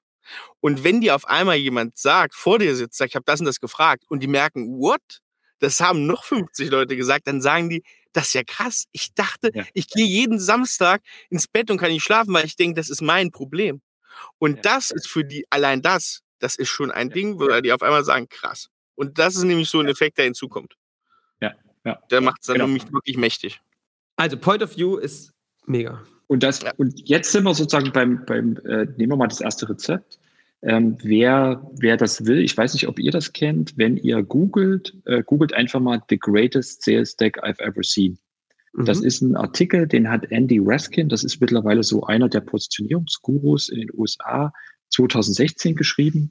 Und wenn man heute in den USA so ein, ein typisches Startup irgendwie anguckt und der Pitch Deck und Positionierung, äh, alle haben das gelesen. Also es ist mittlerweile so der, der Allgemeingut geworden dazu, wie man, wie man sozusagen ein Sales Deck baut. Ne? Ähm, die, äh, ich gehe mal kurz über das Deck. Also ja. über, es hat fünf Punkte und ähm, es, diese fünf Punkte teilen sich eigentlich in zwei Teile. Und der erste Teil ist so ein, nennen wir den mal Setup-Teil. Das ist ein Teil, in dem spreche ich nur über das Problem und ich spreche nicht über das eigene Unternehmen, nicht über meinen Service. Der, der mhm. ist im zweiten Teil. Ne? Das ist ja immer die, auch die, die, die Idee von einem Challenger-Sale und insgesamt von der Positionierung, bevor du überhaupt über dein Produkt redest, mit dem anderen mal Einigkeit zu erzielen, zu sagen, wir gucken aus demselben Rahmen ja. oder Blickwinkel auf das Problem. Ja? So, und diese, dieses Setup, also dieses, wir einigen uns über das Problem, hat, hat drei Teile. Der erste ist, den nennt er Undeniable Change. Also das erste ist, dass man sagt, es gibt eine Veränderung in der Welt, über die brauchen wir gar nicht diskutieren, auf, bei der sind wir uns klar, dass sie passiert. Ja, ja. Da fallen uns jetzt ganz viele ein. Klimawandel und, und Transformation und, und, digital und so weiter und so fort. Ne? Ähm, äh, Cloud wird, denke ich, bei euren Kunden auch eine, eine riesige Rolle spielen. Ne? Ja. Also das erste ist, es gibt diesen undeniable change, ähm, über den man sich mal check, ja, einig ist, dass der passiert. Ähm, das zweite ist, sagt er, es gibt der Winners and Losers, es gibt Gewinner und Verlierer. Ja? Ähm, und die, diese, diesen Punkt kann man, denke ich, auch relativ einfach machen, also in, in allen möglichen Bereichen. Du kannst ja einfach sagen, okay, bei nachhaltigen Unternehmen, wie gehen da gerade Aktienkurse hoch oder was sind. Also es ist relativ einfach, dieses Bild zu zeichnen. Es gibt Gewinner und Verlierer. Das Spannende ist vor allen Dingen das Verliererbild, weil diese negativen Themen oft viel mehr auch Emotionen auslösen und viel, also wir haben viel mehr Angst zu verlieren, als dass wir die Upside haben, dass wir gewinnen. Ne? Also du diese, so ein bisschen die Cost of Inaction, ne? Wenn du richtig, jetzt nichts tust, wird das das Ende sein. Richtig, richtig. Ja. Also ich glaube, kann man bei euch auch äh, bei eurer Zielgruppe super machen und sagen, also willst du so ein jahrelanges Siechtum ähm, da mit deinem Unternehmen haben und, und du kennst um jeden Mitarbeiter. Und, und das waren jetzt Franks Worte. Genau, also wer Lust hat auf 80-Stunden-Wochen dieses Leben lang, meldet euch einfach.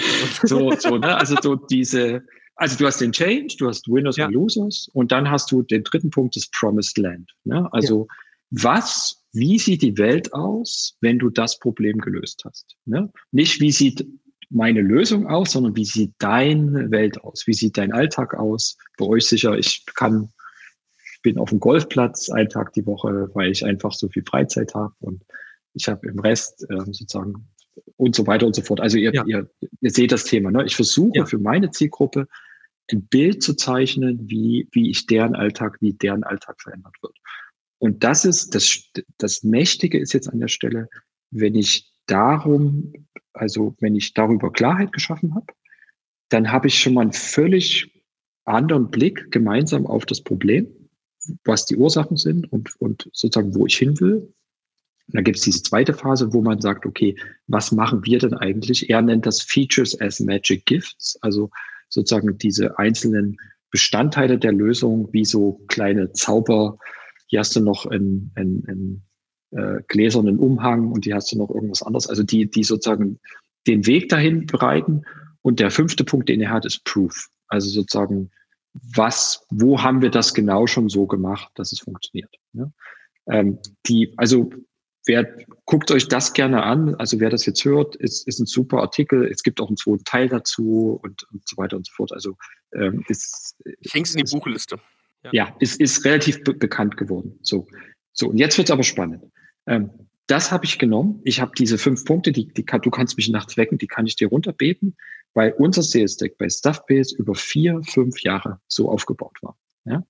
Ähm, das war immer unsere Geschichte. Ähm, das erste, was wir gelernt haben, wenn man diesen Artikel liest, dass dieses Setup, also Change, Winners and Losers, Promised Land, das sind bei ihm immer ganz viele Slides, sind fünf, sechs Slides. Ähm, das erste, was ich gelernt habe, niemand hat die Geduld für diese fünf Slides.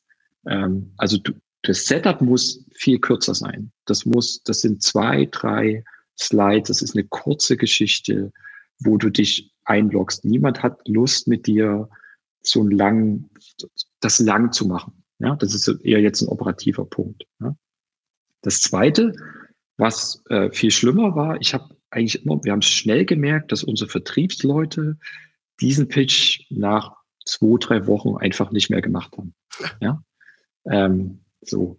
Dann haben wir gesagt, was hier los? Warum machen wir den nicht? Dann sagen die, naja, das Ding ist, die Leute, die zu uns kommen, die haben das Problem erkannt. Also die, die sagen, äh, wir, wir brauchen bessere Kommunikation, wir haben ganz viele, die wir nicht erreichen. Äh, äh, wir, wir, wir brauchen auf jeden Fall irgendwas wie eine mobile App. Ja? Ähm, die sind im State of Mind, sind die, äh, haben die das Problem schon abgehakt und die sagen jetzt, wie ist die Lösung? Ja? Ähm, und in, in solchen Fällen ist ein Challenger-Sale eigentlich gar nicht so einfach plötzlich mehr, ne? weil, du, weil du merkst, du, du, äh, äh, und wir haben das am Anfang ja gehabt, als Startup solltest du am Anfang möglichst Kunden haben, die das Problem verstanden haben und es lösen wollen. Ja, ihr werdet das ja auch haben, dass Leute zu euch, ihr wollt ja auch nur Leute haben, die sagen, ich will, ich muss das ändern an mir. Äh, ihr habt gar nicht die Zeit und Energie, denen beizubringen und sagen, übrigens, ihr habt ein Problem und wir erklären euch das Problem, etc. Ne? Nee. Ähm, man muss manchmal ein bisschen erklären, und das gehört aber zur Geschichte dazu, dass das Problem auch manchmal vor dem Bildschirm sitzt. Ja, ne? ja, das, ist, ja. das ist Teil der, der Aufgabe. Also, dass manchmal nur, man, ne, aber das ist auch vollkommen verständlich, dass es, ähm, aber das, das lieben wir ja auch, dass es eben eine einen größeren Umfang, also eine größere Bedeutung haben kann, als nur, ähm, wir wollen eine wiederholbare Kundengewinnung aufzubauen. Aber du, ähm, da hast du vollkommen recht. Ja, ja und die, diese, ähm, also diese, diese, diese Problemidentifikation, ähm, um das jetzt nicht falsch, falsch zu verstehen, es ist, glaube ich, immer gut, wenn du jemandem ganz kurz das Gefühl gibst, dass du dein Problem verstanden hast. Ne? Weil äh, es gibt diesen Spruch, na, wenn der Arzt die richtige Diagnose stellt, dann, dann vertraue ich auch, dass er die richtige Lösung für mich hat. Also ja. das ist gut. Ähm, wir haben nur gemerkt, mit diesem Pitch sind wir viel zu lange am Problem und wir sind viel zu lange bei Dingen, die die, die, die Leute offensichtlich schon gesagt haben, ja, ist mir klar. Ja? Ähm, und ich habe über Jahre überlegt, was ist denn mit diesem Pitch falsch? Also warum ist der, warum, warum funktioniert der nicht? Ja? Und was wir verstanden haben, ist, dass es ein Pitch, der funktioniert in grundlegenden Marktumgebungen, wo du so eine alte Welt, neue Welt hast. Also dieser Pitch funktioniert zum Beispiel für, ich nehme mal das Beispiel Tesla. Ja? Du bist jetzt Tesla und sagst, es gibt die ganze alte Welt, das sind die ganzen Verbrenner und wir haben die neue Welt, das ist E-Auto. Ja? Ähm, und dann versteht das jeder und dann funktioniert dieser Pitch. Ja? Wo dieser Pitch auch gut funktioniert, ist mit Investoren. Weil das Interessante ist ja an einem Investor, der hört sich den ganzen Tag ja nicht Pitches für Lösungen an, sondern den Investor interessiert ja, was interessiert den? Gibt es da einen Markt? Was ist denn das Problem? Ist das Problem relevant? Ja. ja. Das heißt, wenn du Investoren pitchst, die, die kriegen, früh haben die einen Pitch zu neuen Erdnussriegeln, mittags zu einem E-Scooter-Angebot äh, für, für eine bestimmte Zielgruppe und, und abends zu einem B2B-Software, was auch immer. Ja. Die Investoren interessiert alte Welt, neue Welt. Die, die wollen das Problem hören. Und für die ist dieser Pitch super. Also wenn ihr, wenn ihr euren Investoren-Pitch ähm, anschauen wollt, wenn ihr vielleicht auch jetzt keinen Investor sucht, aber Business Angels sucht oder ähm, sozusagen euer, euer Unternehmen äh, in, in diese Richtung positionieren wollt, ist diese, ist dieses Undeniable Change, Winners and Losers, ähm, Promised Land, super, super Pitch. Ähm, aber es gibt einen anderen Pitch, der viel besser geeignet ist, sozusagen, um auf die, auf die Endkunden zu gehen. Ja, und ich komme mal wieder an mein Tesla-Beispiel. Das hat mich sozusagen über Jahre auch bei diesem Tesla-Beispiel verrückt gemacht. Unser Problem war immer, dass die Leute gesagt haben, wir, wir brauchen Reichweite und wir wissen, wir brauchen eine Mitarbeiter-App. Warum ist denn Stuffbase die beste Mitarbeiter-App? Ja. Und da habe ich gesagt, ich ich habe hier gar keine Chance, alte neue Welt, weil die Leute sind mental alle schon in der neuen Welt, die wollen diese neue Lösung. Die sagen jetzt aber, welche Lösung aus der neuen Welt? Ja. Und mit, ja. mit dem Tesla-Beispiel habe ich immer gedacht, ähm, die kommen ja gar nicht zu uns und sagen, warum ein E-Auto? Denen ist allen klar, dass sie ein E-Auto wollen, ja. Sondern die sagen, okay, du bist jetzt Mercedes. Warum ist denn der E-Mercedes besser als der Tesla? Warum sollte ja. ich denn? Oder warum nehme ich nicht ein Fahrrad? Ja, ja, oder so. Ja, genau, so das. Aber die, was du als, als, als, als Unternehmen hast, wenn du dich frisch positionierst, du hast Leute eher, die das Problem abgehakt haben, die wollen das E-Auto, die wollen was Nachhaltigeres. Und du bist jetzt eher an einem Markt, dass du dich zu denen positionierst. Und da haben wir eine andere Ansatz gefunden. Jetzt kommt mein zweites Rezept äh, von einer Frau, die heißt April Dunford. Die hat dazu auch ein Buch geschrieben, das heißt Obviously Awesome. Also, wenn ihr könnt, das sollten wir auf jeden Fall auch, ähm, in, ja. den, in den Link äh, packen. Und die hat sich fokussiert und also zum Thema Fokussierung fantastisch auch. Die hat gesagt, ich mache nur Positionierung für B2B Tech-Unternehmen zwischen 10 und 50 Millionen Euro ARR. Ne? Mhm. Ähm, zum Thema spitze Positionierung. Ja. Und äh, die hat sozusagen dieses Buch geschrieben und ähm, wir äh, wir waren so begeistert von dem Buch. Ich habe mit ihr telefoniert und dann haben wir gesagt, wir kaufen sie auch ein für einen Workshop. Mhm. Ähm, ist relativ teuer, ähm, haben wir aber letztes Jahr äh, gemacht. Sie hat sozusagen ähm, das Buch umgesetzt in einen Workshop und hilft sozusagen die Positionierung zu arbeiten. Mhm. So. Und wie, wie macht sie das jetzt oder was ist an ihrer äh, Stelle der Unterschied? Der Unterschied ist erstmal gar nicht so groß. Also sie hat denselben Ansatz, dass sie sagt, du brauchst ein Setup. Du musst dich einigen über das Problem. Ja? Und im zweiten Teil, wenn du den Setup gemacht hast, dann redest du über deine Lösung, wie du das Problem löst. Das ist erstmal gleich. Was aber unterschiedlich ist, dass sie den Prozess anfängt tatsächlich mit einer Wettbewerbsanalyse. Und mhm. sie sagt, welche anderen Optionen hat denn ein Kunde, eine Kundin neben eurer Lösung? Ja? Und die, sie ist da sozusagen mental, aber komplett in der neuen Welt. Da geht es nicht mehr um die. Bei uns ist die alte Welt zum Beispiel immer gewesen, da, da, da hängt ein schwarzes Brett. Ja. ja? Das ist. Da haben alle dagegen gesagt, müssen, da hängt kein schwarzes Brett mehr. Wir müssen dagegen nie positionieren. Das gibt's nicht. Und ich bin, so ist es ja bei den meisten heute. Mental sind die Kunden doch alle schon in der neuen Welt, sondern die gucken jetzt, was ist jetzt eigentlich das? Ne? Ja. Also erster Schritt ist, was sind die Wettbewerbsoptionen? Zweiter Schritt ist, was sind die echten Features, die ich habe in meinem Produkt? Kein Bullshit. Die echten Features, die mich unterscheiden vom Wettbewerb. Mhm. Wir hatten da, äh, Johannes, du hast es vorhin so schön gesagt, wir haben mit dem Workshop Situation gehabt, da haben wir ein Feature gesagt, da hat sie gesagt, nee, das ist nie gut. Ja, genau. das, ist, das ist nicht klar genug, nicht scharf genug. Das, das klingt so nach, äh, das erzählt ihr euch selber. Ne? So, also Wettbewerb, was sind die echten Features, die uns unterscheiden? Und dritter Schritt ist, was ist der Wert, den diese Features für den Kunden erzeugen? Ja? Und dann fasst du das zusammen und du kommst raus zwischen ein und, also und bis zu maximal drei Kernwerten, mhm. die dich unterscheiden. Das Entscheidende ist aber, das sind jetzt nicht Werte, die du irgendwo rausgeholt hast, weil du das selber gedacht hast, sondern die sind aus der Wettbewerbsposition abgeleitet. Ne? Ja. Das heißt, du zwingst dich damit, aus den Augen deines Kunden auf den Markt zu gucken und zu sagen, das sind die drei Dinge, die uns unterscheiden. Ja? Und wenn du, und wenn du das jetzt hast, und jetzt gehen wir mal, wir haben ja vorhin bei dem anderen Rezept gehört, Undeniable Change, Winners and Losers in Promised Land. Bei ihr ist das dasselbe, dass sie sagt, okay, das erste ist dieser Undeniable Change. Du, du hast, darüber musst du dir klar Ne? Ja. Aber der zweite Schritt ist dann zu sagen, Alternative Approaches to solve the challenge. Also, genau. was kannst was, du machen? Was kannst du machen? Ne? Und ja. in dem E-Auto-Beispiel, wir können sagen, du kannst mit dem Fahrrad fahren, du kannst Tesla, du kannst Mercedes und du kannst was auch immer machen. Ja. Ne?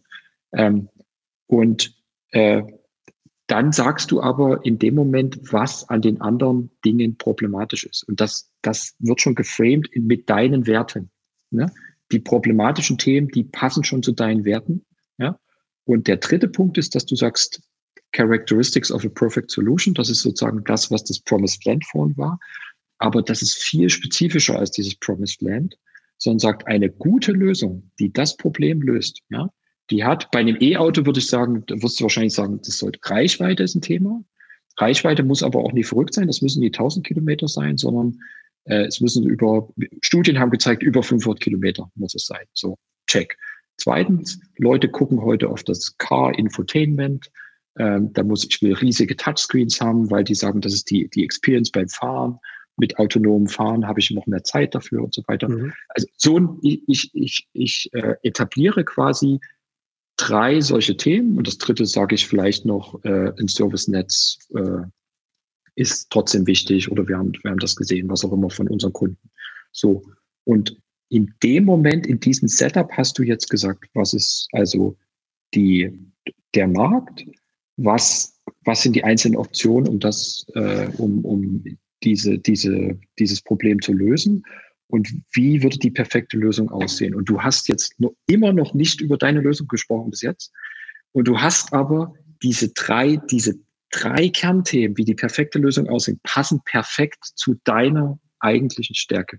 Ne? Du machst eigentlich eine Einwandvorwegnahme, du nimmst die Lösung vom, vom Tisch, ne?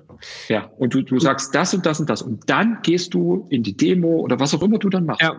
Und dann, also wenn, wenn du mit jemandem jetzt gesagt hast, das sind die drei Themen und dann macht er jetzt die Probefahrt, ne? Mit dem Mercedes und dann, dann, dann hat er, dann guckt er mit dem Mindset und sagt, oh, jetzt bin ich drin, ah, Infotainment, cool, das ist jetzt mhm. also das. Ne? Ja. Und das ist das, das, das Starke eigentlich an diesem Ansatz, der man, wo man einfach sich klar machen muss, ich, ich komme völlig anders in die Diskussion rein und ähm, es, ist, es, es wirkt von Anfang an wie eine Beratung ja. in dem Umfeld. Genau, du bist ja der vertrauensvolle Fahrradverkäufer, Baumarktverkäufer, ne? In der Gastro kannst du das auch immer richtig gut betrachten, ne? Wenn du, wenn du eine gute, einen guten Kellner, eine gute Kellnerin machst, die, die berat, begleiten dich auch auf so einem Weg. Was habt ihr für Alternativen? Was könnt ihr machen, ne? Ähm, also, äh, das ist der, das ist ein super Punkt. Und es sind eigentlich zwei Ansätze für unterschiedliche Ausgangssituationen, in denen du bist, ne? Ja, ja. Und es, äh, also ich habe jetzt, äh, ich hoffe, dass das jetzt niemand völlig überfordert hat. Ähm, was es für mich nochmal klar gemacht hat, äh, es ist wirklich ein Unterschied, worauf ich, wen ich da habe und mit wem ich da pitche. Ja? Mhm. Also das, das ist eine klare. Und am besten, wenn wer da Zeit hat, wen das interessiert, der sollte sich da beide Sachen angucken. Ja. Und du merkst auch in der Abgrenzung eben. Wir haben mit dem Andy Reskin auch gesprochen. Wir wollten, wir haben auch überlegt, mit dem einen Workshop äh, zu machen. Der bietet das auch an. Äh, das ist doch ein bisschen teurer als die April dann wird. Also ähm, ich glaube, das, das muss man nicht unbedingt ausgeben. Da ist gerade, da ist viel gute Sachen dokumentiert an der Stelle. Was ich nur gelernt habe, äh, ist diese, äh, die, der Andy Weskin hat zum Beispiel den Ansatz, dass er sagt, ich erarbeite die Positionierung über sechs oder sieben, acht Wochen mit dem CEO. Der CEO und ich, wir machen das im Einzelcoaching und dann stellt der CEO das später seiner Führungskräfterunde vor. Und die April Dunford hat den Ansatz, dass sie gesagt hat, wir machen diesen, diese Workshops, die laufen über eine Woche. Ja. Und ich möchte dort zwölf, circa zwischen 10 und 15 Leute, am besten 12 Leute aus dem Unternehmen haben, alle wichtigen, also Head of Product, CEO, Head of Sales, Head of Marketing und so weiter und so fort. Ja. Die will ich dabei haben und von denen will ich den Input haben. Genau. Und was ich dabei gemerkt habe, ist, dass das äh, sozusagen zur Hälfte auch so eine Art Change Management Maßnahme ist für alle Beteiligten, weil die danach das Gefühl haben, ich war bei der Positionierung dabei. Ja? Und wenn du jetzt zum Beispiel diese drei Kernwerte rausgearbeitet hast, dann ist das ja ein super Input auch für den, für das Produkt, zu sagen, ah, das sind unsere Kernwerte, mit die helfen uns, das zu verkaufen und zu positionieren. Also müssen die ja auch in unser Produkt Roadmap äh, weiter ihren Einklang finden. Also wir müssen die ja weiter ausbauen, um mhm. die, um die weiter zu tun. Der Sales versteht, was er da tun muss. Marketing versteht, ah, das sind die Dinge, die auf die Webseite müssen. Ja? ja. Das sind die Dinge, zu denen wir Webinare machen sollten. Das sind Dinge, zu denen wir Whitepaper brauchen. Ne? Ähm, du hast, du hast plötzlich eine, eine, eine sehr schöne Ausrichtung von sehr vielen Leuten auf, das, auf dasselbe Ziel. Das ist, das ist der Backbone für die gesamte Unternehmenskultur, wenn du sowas klar hast. Da musst du dir ja. keine komischen Sprüche mehr an der Wand klatschen. Das ist alles ja. danach gelagert, wenn du das schon hast.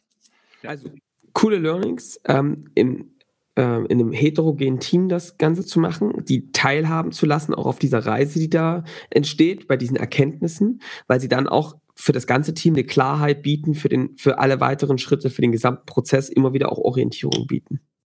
Ja, ja, genau. Sehr cool. Also, das ist, ähm, das ist, glaube ich, eine, eine super, ähm, eine super zwei super gute Rezepte. Wie hat sich das für euch dann bewährt so im Alltag? Wie habt ihr das dann auf die Straße gebracht, diese Positionierung? Wir haben daraus ein, das tatsächlich als, als Haupt, äh, erst, erst, erstes Hauptprodukt, das in den Sales Deck gebracht. Wir haben dafür, mittlerweile machen sicher viele andere Unternehmen auch, wir haben so ein Sales Kickoff immer Anfang des Jahres, Ende Januar. Mhm das war für uns so ein natürlicher Punkt, wo wir gesagt haben, bis dahin machen wir das dann, dann launchen wir dieses, dieses äh, neue Sales Deck da. Wir haben das vorher aufgezeichnet, also äh, Martin, unser CEO, hat das geübt, wie er das pitcht würde und hat das äh, bei dem Sales Kickoff sozusagen in einem Vortrag gepitcht, dann erklärt, wie die Struktur ist, dann hat das nochmal gepitcht, dann haben wir einen Pitch-Wettbewerb gemacht, ähm, also jeder Vertrieb musste das pitchen, musste es aufnehmen, dann wurde es bewertet, dann wurden die Gewinner und dann siehst du plötzlich, dass, da kommen ja Perlen raus, dann siehst du fantastische Dinge, wie die Leute das aufnehmen, mit einer eigenen Story noch, also erweitern ja. ne, und ihre eigenen Begriffe finden. Also da, da kommt ja nochmal viel Kreativität rein mhm. in diesen Prozess. Aber du musst es halt im Rahmen dessen erklären, wenn du es ausrollst und sagst, hier ist ja. das Setup. Ne? Warum machen wir den Setup? Wir wollen das Problem, wir wollen den, den, die, die Connection schaffen, ähm, um, um, dass wir an der Stelle auch die, die, äh, denselben Blick auf das Problem haben, etc. Ja.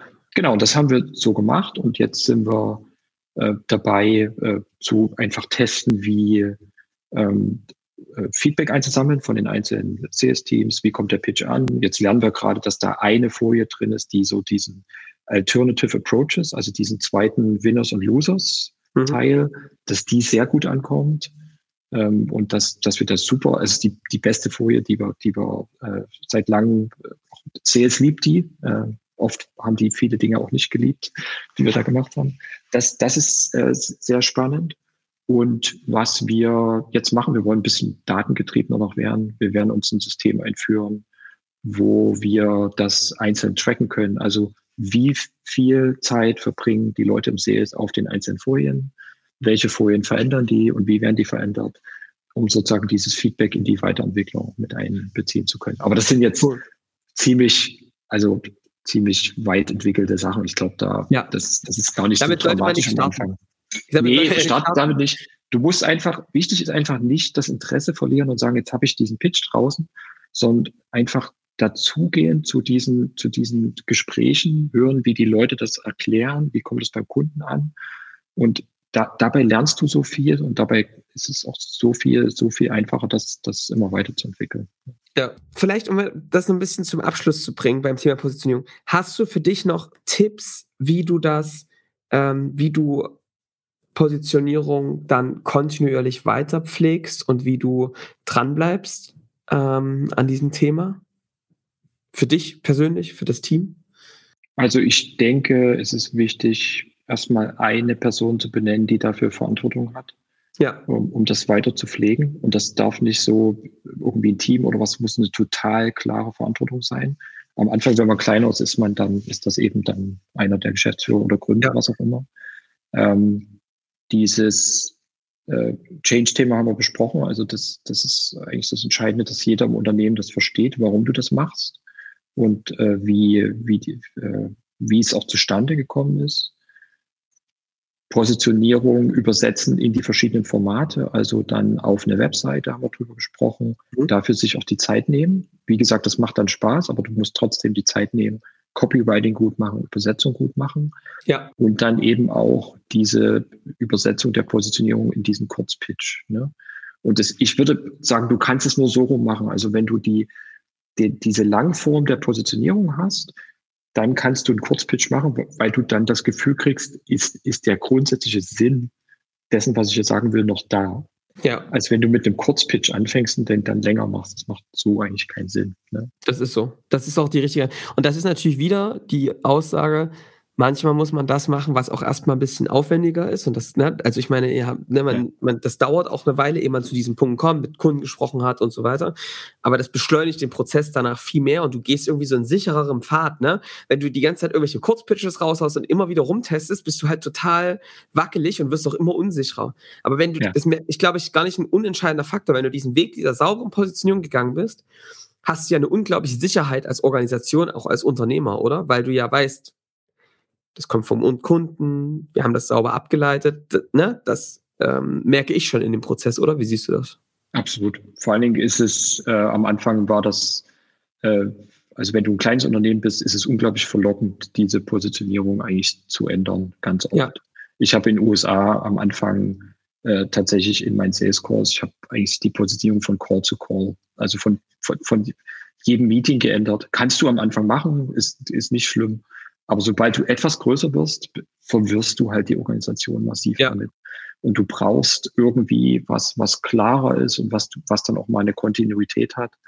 Und wo du, wo du sagst, das ist jetzt mal, das ist die Richtung, in der wir zumindest mal zum Beispiel ein Jahr lang gehen. Ja. Äh, wir rollen das aus, wir, wir verbessern es schrittweise, aber da, da kommen keine riesigen Veränderungen rein. Und wir bauen es irgendwie aufeinander auf, ne? Wir machen es wieder spitzer, wir, wir bauen es weiter ja, auf, genau. statt jedes Mal wieder alles einzureißen und wieder neu auf, ne, neu zu bauen.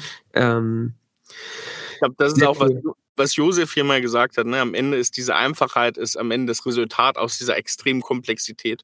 Und da kannst du ja auch so ein bisschen so eine so einen gewissen nicht Endpunkt, aber so zumindest so einen Punkt dir einstellen, auf den man hinarbeiten sollte, nämlich wenn du es sehr einfach ausdrücken kannst, in einen Satz, in zwei Sätzen, dann bist du an einem Punkt, wo es um das noch schärfer machen, noch besser machen geht, aber das ist erstmal das Ergebnis der langen Arbeit der Positionierung. Ich glaube, dann bist du am, am ersten Punkt, wo du sagen kannst, nun geht es um Erhalten und immer wieder innovieren. Ja, ja. Aber wie, wie schön ist das doch, wenn man sagt, äh, jemand trifft dich oder das Unternehmen, hört ein, zwei Sätze am Anfang, sagt, hey, das klingt interessant, dann machst du, dann machst du ein Meeting und dann redest du darüber und das passt alles zusammen. Ne? Also dann hast du den nächsten Schritt. Also vielleicht gehen die auf deine Webseite, das passt ja. dazu. Dann machst du ein Meeting, das geht dazu. Du zeigst das Produkt. Alles passt zusammen und du sagst eigentlich immer wieder dieselben Dinge. Genau. Das, das, das ist, macht doch Spaß, oder? Das ist im B2B-Bereich, ne? Das ist natürlich die Königsdisziplin am Ende, ne? Ja, aber das, das, reduziert die Komplexität. Das ist die Grundlage für Skalierung, weil wenn das jeder anders macht in der größeren Organisation, äh, das kriegst du einfach nicht mehr zusammen. Deswegen Richtig. ist das das Fundament für alles weitere. Ja, richtig. Ja. Also ich finde, das sind gute letzte Schlussworte hier für unsere Folge. Das haben wir kam quasi, sind gestartet mit dem Fundament. Ähm, und ich finde es auch wichtig, dass wir das diesen Zeit, äh, diese Zeit hat, ähm, weil es einfach wirklich ähm, cool ist. Also wenn ich nochmal die rasche Zusammenfassung mache, würde ich sagen, ähm, wir haben darüber gesprochen, Positionierung ist oft sehr abstrakt. Es ist ein, ähm, ein Thema, was für viele wolkig ist, wo, was sie auch die Verantwortung abstreiten. Dass die Erkenntnis ist ganz klar, es ist erstmal deine Aufgabe als Unternehmer, als Unternehmerin, das zu machen, es zu treiben, es zu verstehen, irgendwann später vielleicht abzugeben, aber am Anfang definitiv ähm, ähm, CEO oder, oder Unternehmerinnenaufgabe. Wir haben darüber gesprochen, das ist erstmal damit gehend, was tun wir eigentlich, für welche Zielgruppe, was ist eigentlich unsere Alleinstellungsmerkmal und dann wirklich am Ende in paar, in einer Bild, in einem Bild, in einem sprachlichen Bild oder einer einfachen Metapher das einfach zu beschreiben. Ich erinnere jetzt an das ähm, Google Maps ähm, für die IT-Infrastruktur zum Beispiel. Und dann haben wir ganz klar darüber gesprochen, ähm, du kannst das erzeugen, ähm, indem du rausgehst, mit Kunden sprichst, viel in diesem Kontakt bist, um diesen Point of View zu erzeugen, in, mit dem du eigentlich schon schnell Expertise reinbringen kannst. Du hast deine zwei Rezepte vorgestellt. Das eine Rezept eher von alte Welt, neue Welt zu zeigen. Ähm, wie kannst du eigentlich diesen Change den Leuten klar machen und dann auch zeigen, guck mal, hier gibt's einen neuen Weg. Ähm, der muss so und so aussehen. Ach, guck mal, wir haben das übrigens mal gemacht. Das ist unser Point of View. Und die andere Alternative ist zu sagen, Mensch, guck mal, du bist ja schon in der neuen Welt. In dieser neuen Welt wirst du verschiedene Alternativen haben, die, die und die die werden aus verschiedenen Gründen sind die vielleicht nicht die richtigen. Es gibt eine, die solltest du wählen. Ach, übrigens, auf diesem Weg haben wir festgestellt, so und so sollte man das tun. Hallo, äh, wir sind Stuffbase, ja. Ähm, äh, das finde ich sehr, sehr cool. Und was noch eine Erkenntnis für mich ist, ist, die Kontinuität ist eigentlich entscheidend, dran zu bleiben, das immer wieder aufzunehmen, nicht alles umzuschmeißen, aber es kontinuierlich weiterzuentwickeln und zuzuspitzen. Ähm, das nehme ich so mit aus der Positionierungsfolge. Perfekt eine Stunde 30, drei neue Bücher oder zwei neue Bücher, ein Artikel. Ähm, also ich finde, das ist ein Start, der sich sehen lassen kann hier für unsere äh, zweite Auflage vom, zum Gipfel der Skalierung. Wir werden jetzt circa jeden Monat die ersten drei Folgen bringen. Dann gibt's äh, zwischen Folge drei und Folge vier ähm, einen Monat Pause. Das kann ich schon mal sagen. Ich bin nämlich sehr organisiert und kenne unseren Redaktionsplan. Äh, und und äh, ich würde sagen, freut euch auf die nächste Folge. Da geht es um das Thema Marketing und in Folge 3 dann um das Thema Sales. Wir haben es angekündigt. Ja, ich würde sagen, ähm, das war's. Habt ihr noch irgendwas oder wollen wir uns verabschieden? Na, ich wollte natürlich mal fragen, Frank, wie war es denn für dich für die erste Bergetappe? Hat's hier ich weiß nicht, ob man das hört, aber es ist so, das Thema ist mir unglaublich nah persönlich ja. und äh, ich habe äh, da ganz viel, also, also, so viele auch eigene Erinnerungen. Ähm, äh, das ein, ein, Gefühl, was ich so habe, ist so ein bisschen Angst oder Respekt, dass es, dass man das jetzt gehört hat und gesagt hat, oh Gott, das war kompliziert.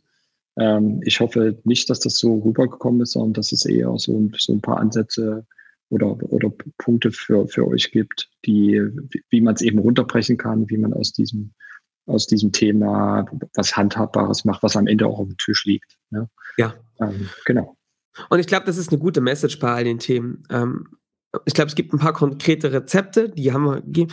Man kann diese Dinge Stück für Stück angehen und auch lösen und, und Stück für Stück das finden. Und ich glaube, man muss auch nicht das perfekte Rezept haben. Und ich glaube auch, Frank, oder wie du es beschrieben hast, es gehört auch dazu, dass du etwas tust, selbst das mit dem Spiegelei, erstmal das zu haben und zu sagen, guck mal, da haben wir doch schon mal was, ja, das ist ja. jetzt mal sehr einfach.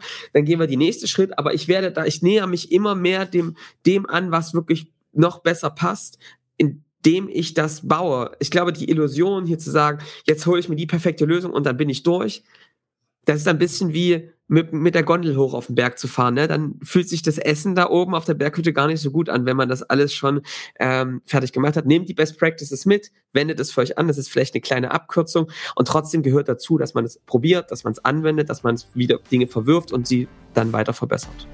Blöder Kalenderspruch, aber loslaufen ist halt wirklich wichtig. Es ist halt wirklich so. Ist so. Sehr schön. Dann äh, Dank, hat Spaß gemacht. Ähm, Danke euch. Gleichfalls. Sehr schön. Dann äh, vergesst nicht zu abonnieren. Wir hören uns dann in der nächsten Woche wieder ähm, zu einem Abschluss. Wir werden sehen. Bis dahin, macht's gut. Ciao. Ciao, ciao.